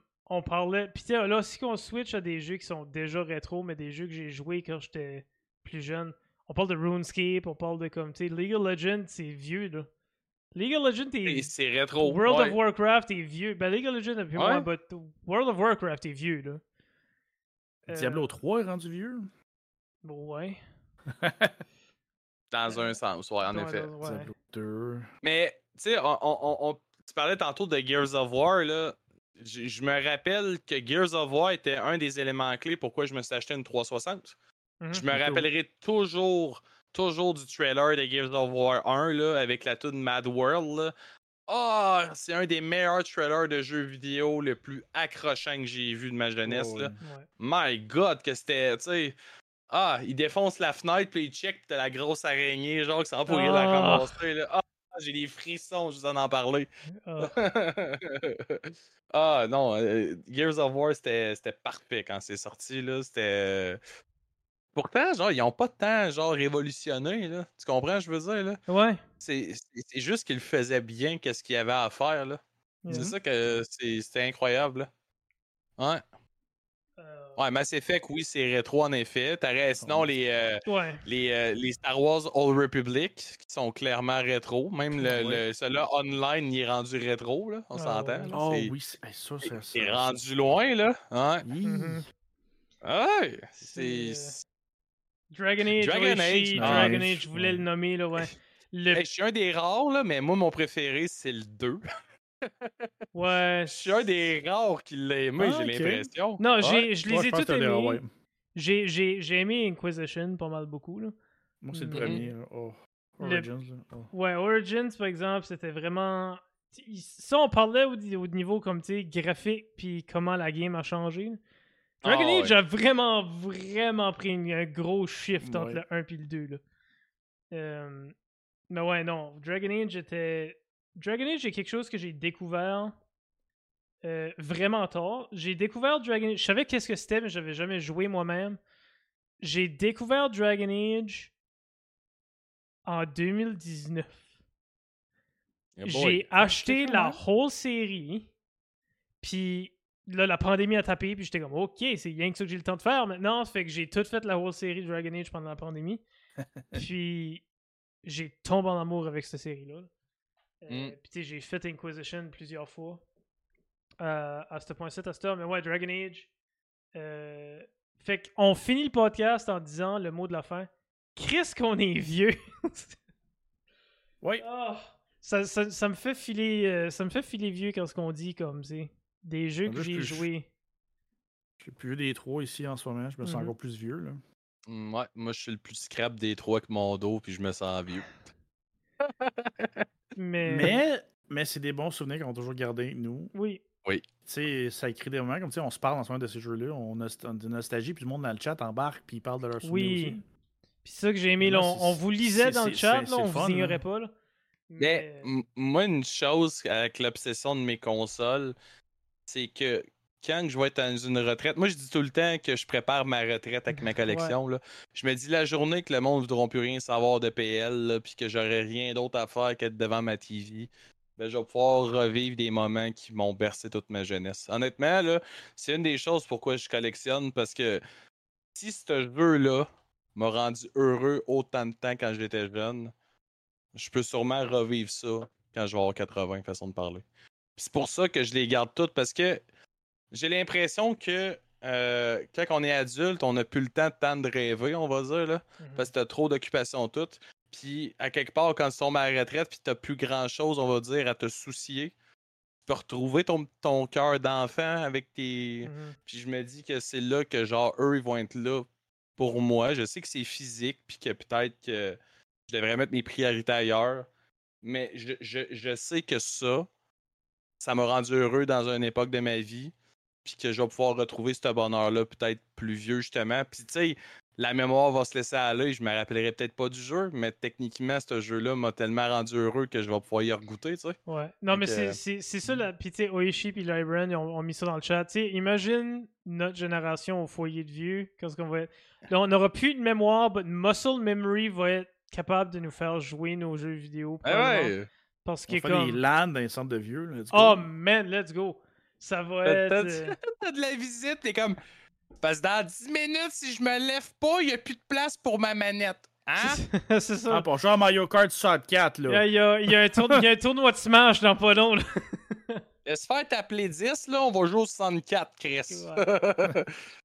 Mais. Euh, non, pis tu sais, j'ai vraiment l'impression. j'ai vraiment l'impression que c'est ça que ça va être dans le futur. Jusque notre génération, on va prendre notre retraite, puis l'âge va frapper à un moment donné, puis la mémoire va peut-être pas être là, mais j'ai vraiment l'impression, surtout moi, que je vais, je vais pogner la manette, puis mes mains vont savoir quoi faire avec Mario Kart. Puis je vais savoir comment jouer à Mario Kart, même si que, j'ai peut-être plus toute la tête. Moi, moi, une chose que j'ai eu à la chance, c'est que, tu sais, maintenant, je fais Ocarina of Time tellement de fois que mon cerveau, il a mémorisé, là. Mais j'ai eu une espèce de transition dans le secondaire que. Euh, tu sais, euh, j'ai entendu parler dans un autre podcast que, genre, être gamer quand j'étais au secondaire, c'était pas cool. Ça a comme pris du temps avant que les hot Call of Duty tout arrivent puis faire oh, hot les jeux vidéo. Là. Ça a pris du temps, on dirait, une espèce d'acceptation sociale que un nerds puis un geek, c'est pas la même chose. Mm-hmm. Ça a été tellement long, on dirait, de dissocier les deux moi, il y a eu une époque auquel on dirait que j'ai voulu faire comme bon, ben, je suis rendu un adulte, ben, en tout cas, un, ado. Puis je me disais, on va lâcher les jeux vidéo, tu sais, mes priorités, c'est rendu genre avoir une blonde, faire du sport. Mm-hmm. Puis j'ai réalisé après que c'était une grosse erreur parce que je me dénaturais puis j'étais pas heureux. Mais j'ai eu la chance de redécouvrir des jeux que je me rappelais pas tant que ça, là. Tu sais, genre, un peu comme euh, quand j'ai réécouté le film, euh, c'est euh, le, le, détective là, que je te parlais, La souris de Disney. C'est un, un vieux, vieux film. Puis je l'ai réécouté, puis c'était un film que j'ai tellement écouté quand j'étais jeune, mais je m'en rappelais tellement pas qu'il y a certains moments que j'avais peur avant que le moment arrive, alors que ça fait zéro peur, juste parce que je revis. Mmh je revis les émotions de ma jeunesse. Fait que je me dis, à quelque part, comme je te dis, je, veux revivre ça, mais euh, quand il me restera plus dedans dans la gueule, puis je vais être un vieux Chris. voilà. C'est ça. euh... Skull Chris 64. il est plus kid, il va être un Chris. un vieux Chris. oh man. Euh... Non, écoutez, euh, ça a été un plaisir de vous avoir tous les deux ce soir. Euh, gros merci. Ça passe vite, hein? Ça fait déjà deux heures et quart qu'on est ici. Yep. Euh, un gros merci à vous deux. Euh, Bobo, qui était le spécialiste de le rétro, il me fallait avoir Bobo aujourd'hui. Puis Skull, qui est accepté dernière minute. C'est très apprécié l'invitation. Puis honnêtement, le rétro, on prend encore des heures. Ah oui, pour sûr. Ah ouais, clairement. Hmm la, nostalgie, la, trip dans le temps qu'on a eu à parler de rétro. Ce soir, j'ai vraiment apprécié. J'espère que le chat et les gens qui vont écouter sur les réseaux de podcast vont apprécier au bout euh, aujourd'hui. Euh, donc, avant qu'on quitte euh, et que je ferme le recording pour les gens qui écoutent sur les plateformes de podcast, un petit une minute pour te vendre toi-même, mon beau Bobo. Qu'est-ce que tu fais? T'es qui? Où est-ce qu'on peut te trouver? Deux piastres, non. Euh, je me suis vendu. Non, euh, pour trouver sur Twitch, sais pas pour Retroland, Instagram, même TikTok dernièrement, je mets des, des beaux petits clips euh, glitch que je fais sur mes jeux. Euh, c'est ça, mon beau Retroland, ben, je fais du rétro en tout genre. On parle de, de, de, rétro, on parle de musique rétro, de la bouffe, du poulet, à volonté. Puis j'ai deux beaux chats qui prennent la vedette des fois. Parfait. Euh, donc, Bobo Retroland, B-O-B-O Retroland, avec un D sur Twitch et partout. C'est vrai que tu fais des euh, TikTok, des fois je les vois maintenant. Euh, puis j'ai bien du fun avec à regarder tes beaux réseaux sociaux. Skull, même chose pour toi, une minute pour te vendre. T'es qui? Tu fais quoi? Euh, euh, Jackie Chan, Megadeth, Dave Mustaine. Euh, non, non. mon nom, c'est Skull Kid 64. Donc, mon nom vient bien sûr de la saga de Zelda. Donc, mes deux sagas préférées, Zelda Resident Evil. Également, j'étais un speedrunner. Puis là, on s'attaque en ce moment à cause de, de la fondation Douglas qu'on a atteint un palier. Je vais m'attaquer prochainement à Zelda A Link to the Past en speedrun. Non, bien euh, sur la chaîne, beaucoup de défis, mais beaucoup de rétro et de speedrun. On est là pour avoir un délai collectif dans mon Le avec ma gang de perdus, donc euh, soyez les bienvenus. Euh, c'est ça. Voilà, donc Skull Kid, Skull Kid, bon, en bas 64 pour ceux qui veulent aller le voir sur Twitch. donc, vous pouvez nous trouver tous les trois sur la Team Tropique. donc, on fait on est, vraiment chanceux de faire tous les trois parties de la magnifique Team Tropic sur euh, Twitch, que vous pouvez nous trouver tous les trois. Vous me connaissez si vous écoutez le podcast ou si vous êtes sur ma chaîne live présentement. Euh, moi, c'est Big Deal, B1G Deal, euh, sur Twitch, Instagram, TikTok et le tout, comme, comme on a dit. puis, merci d'avoir été là, tout le monde, surtout ceux qui sont ici présentement en live. Si vous euh, écoutez sur les plateformes de podcast, que ce soit Apple Podcast, Spotify ou euh, Amazon, euh, vous êtes les bienvenus à venir écouter le podcast live. Le podcast est sur une base mensuelle, donc une fois par mois. le premier mercredi de chaque mois, on a un nouvel épisode qui va être live sur ma chaîne Twitch. Donc, cela étant dit, Merci beaucoup à tous ceux-là qui écoutaient sur les réseaux de podcast. Nous allons nous retrouver le mois prochain. Merci à tout le monde qui ont écouté le podcast aujourd'hui. Un rappel que le prochain épisode va être le 6 décembre, donc marquez vos calendriers. Et un petit dernier merci avant la fin du podcast à tous mes subscribers sur ma chaîne Twitch. Donc n'oubliez pas que si vous voulez écouter l'épisode du podcast live avec les visuels de qu'est-ce qu'on dit, euh, vous pouvez l'écouter le premier mercredi de chaque mois. Euh, et tout se passe à 19h heure du Nouveau-Brunswick, 18h heure du Québec sur ma chaîne Twitch, donc twitch.tv slash B1GDeal. Un énorme merci aussi à tous mes subscribers sur ma chaîne Twitch. C'est grâce à vous que ce projet est en vie. La Big Talk Podcast existe parce que vous supportez ma chaîne. Donc, euh, je vais lister tous mes subscribers, donc vos usernames sur Twitch. Un énorme merci à Shark Gamer 997, React HD, Hozlog, Tunable 982, Reaper 83, Fergie Ferg TV, Dazzling Sephora, Timothy Vert, Clomove, It's Pom, Data 506, Willix the Wolf, Lots Lizard, Consommateur Dave, Darker Linker, Skull Kid 64, Zoe XOO et Project Sky TV. Un énorme merci à vous. Vous êtes les commanditaires officiel euh, de ma chaîne Twitch et du podcast. Un énorme merci. Donc, à tous ceux qui écoutaient sur les réseaux, je vous souhaite une super belle fin de journée. Et puis, on se voit le 6 décembre pour le prochain épisode.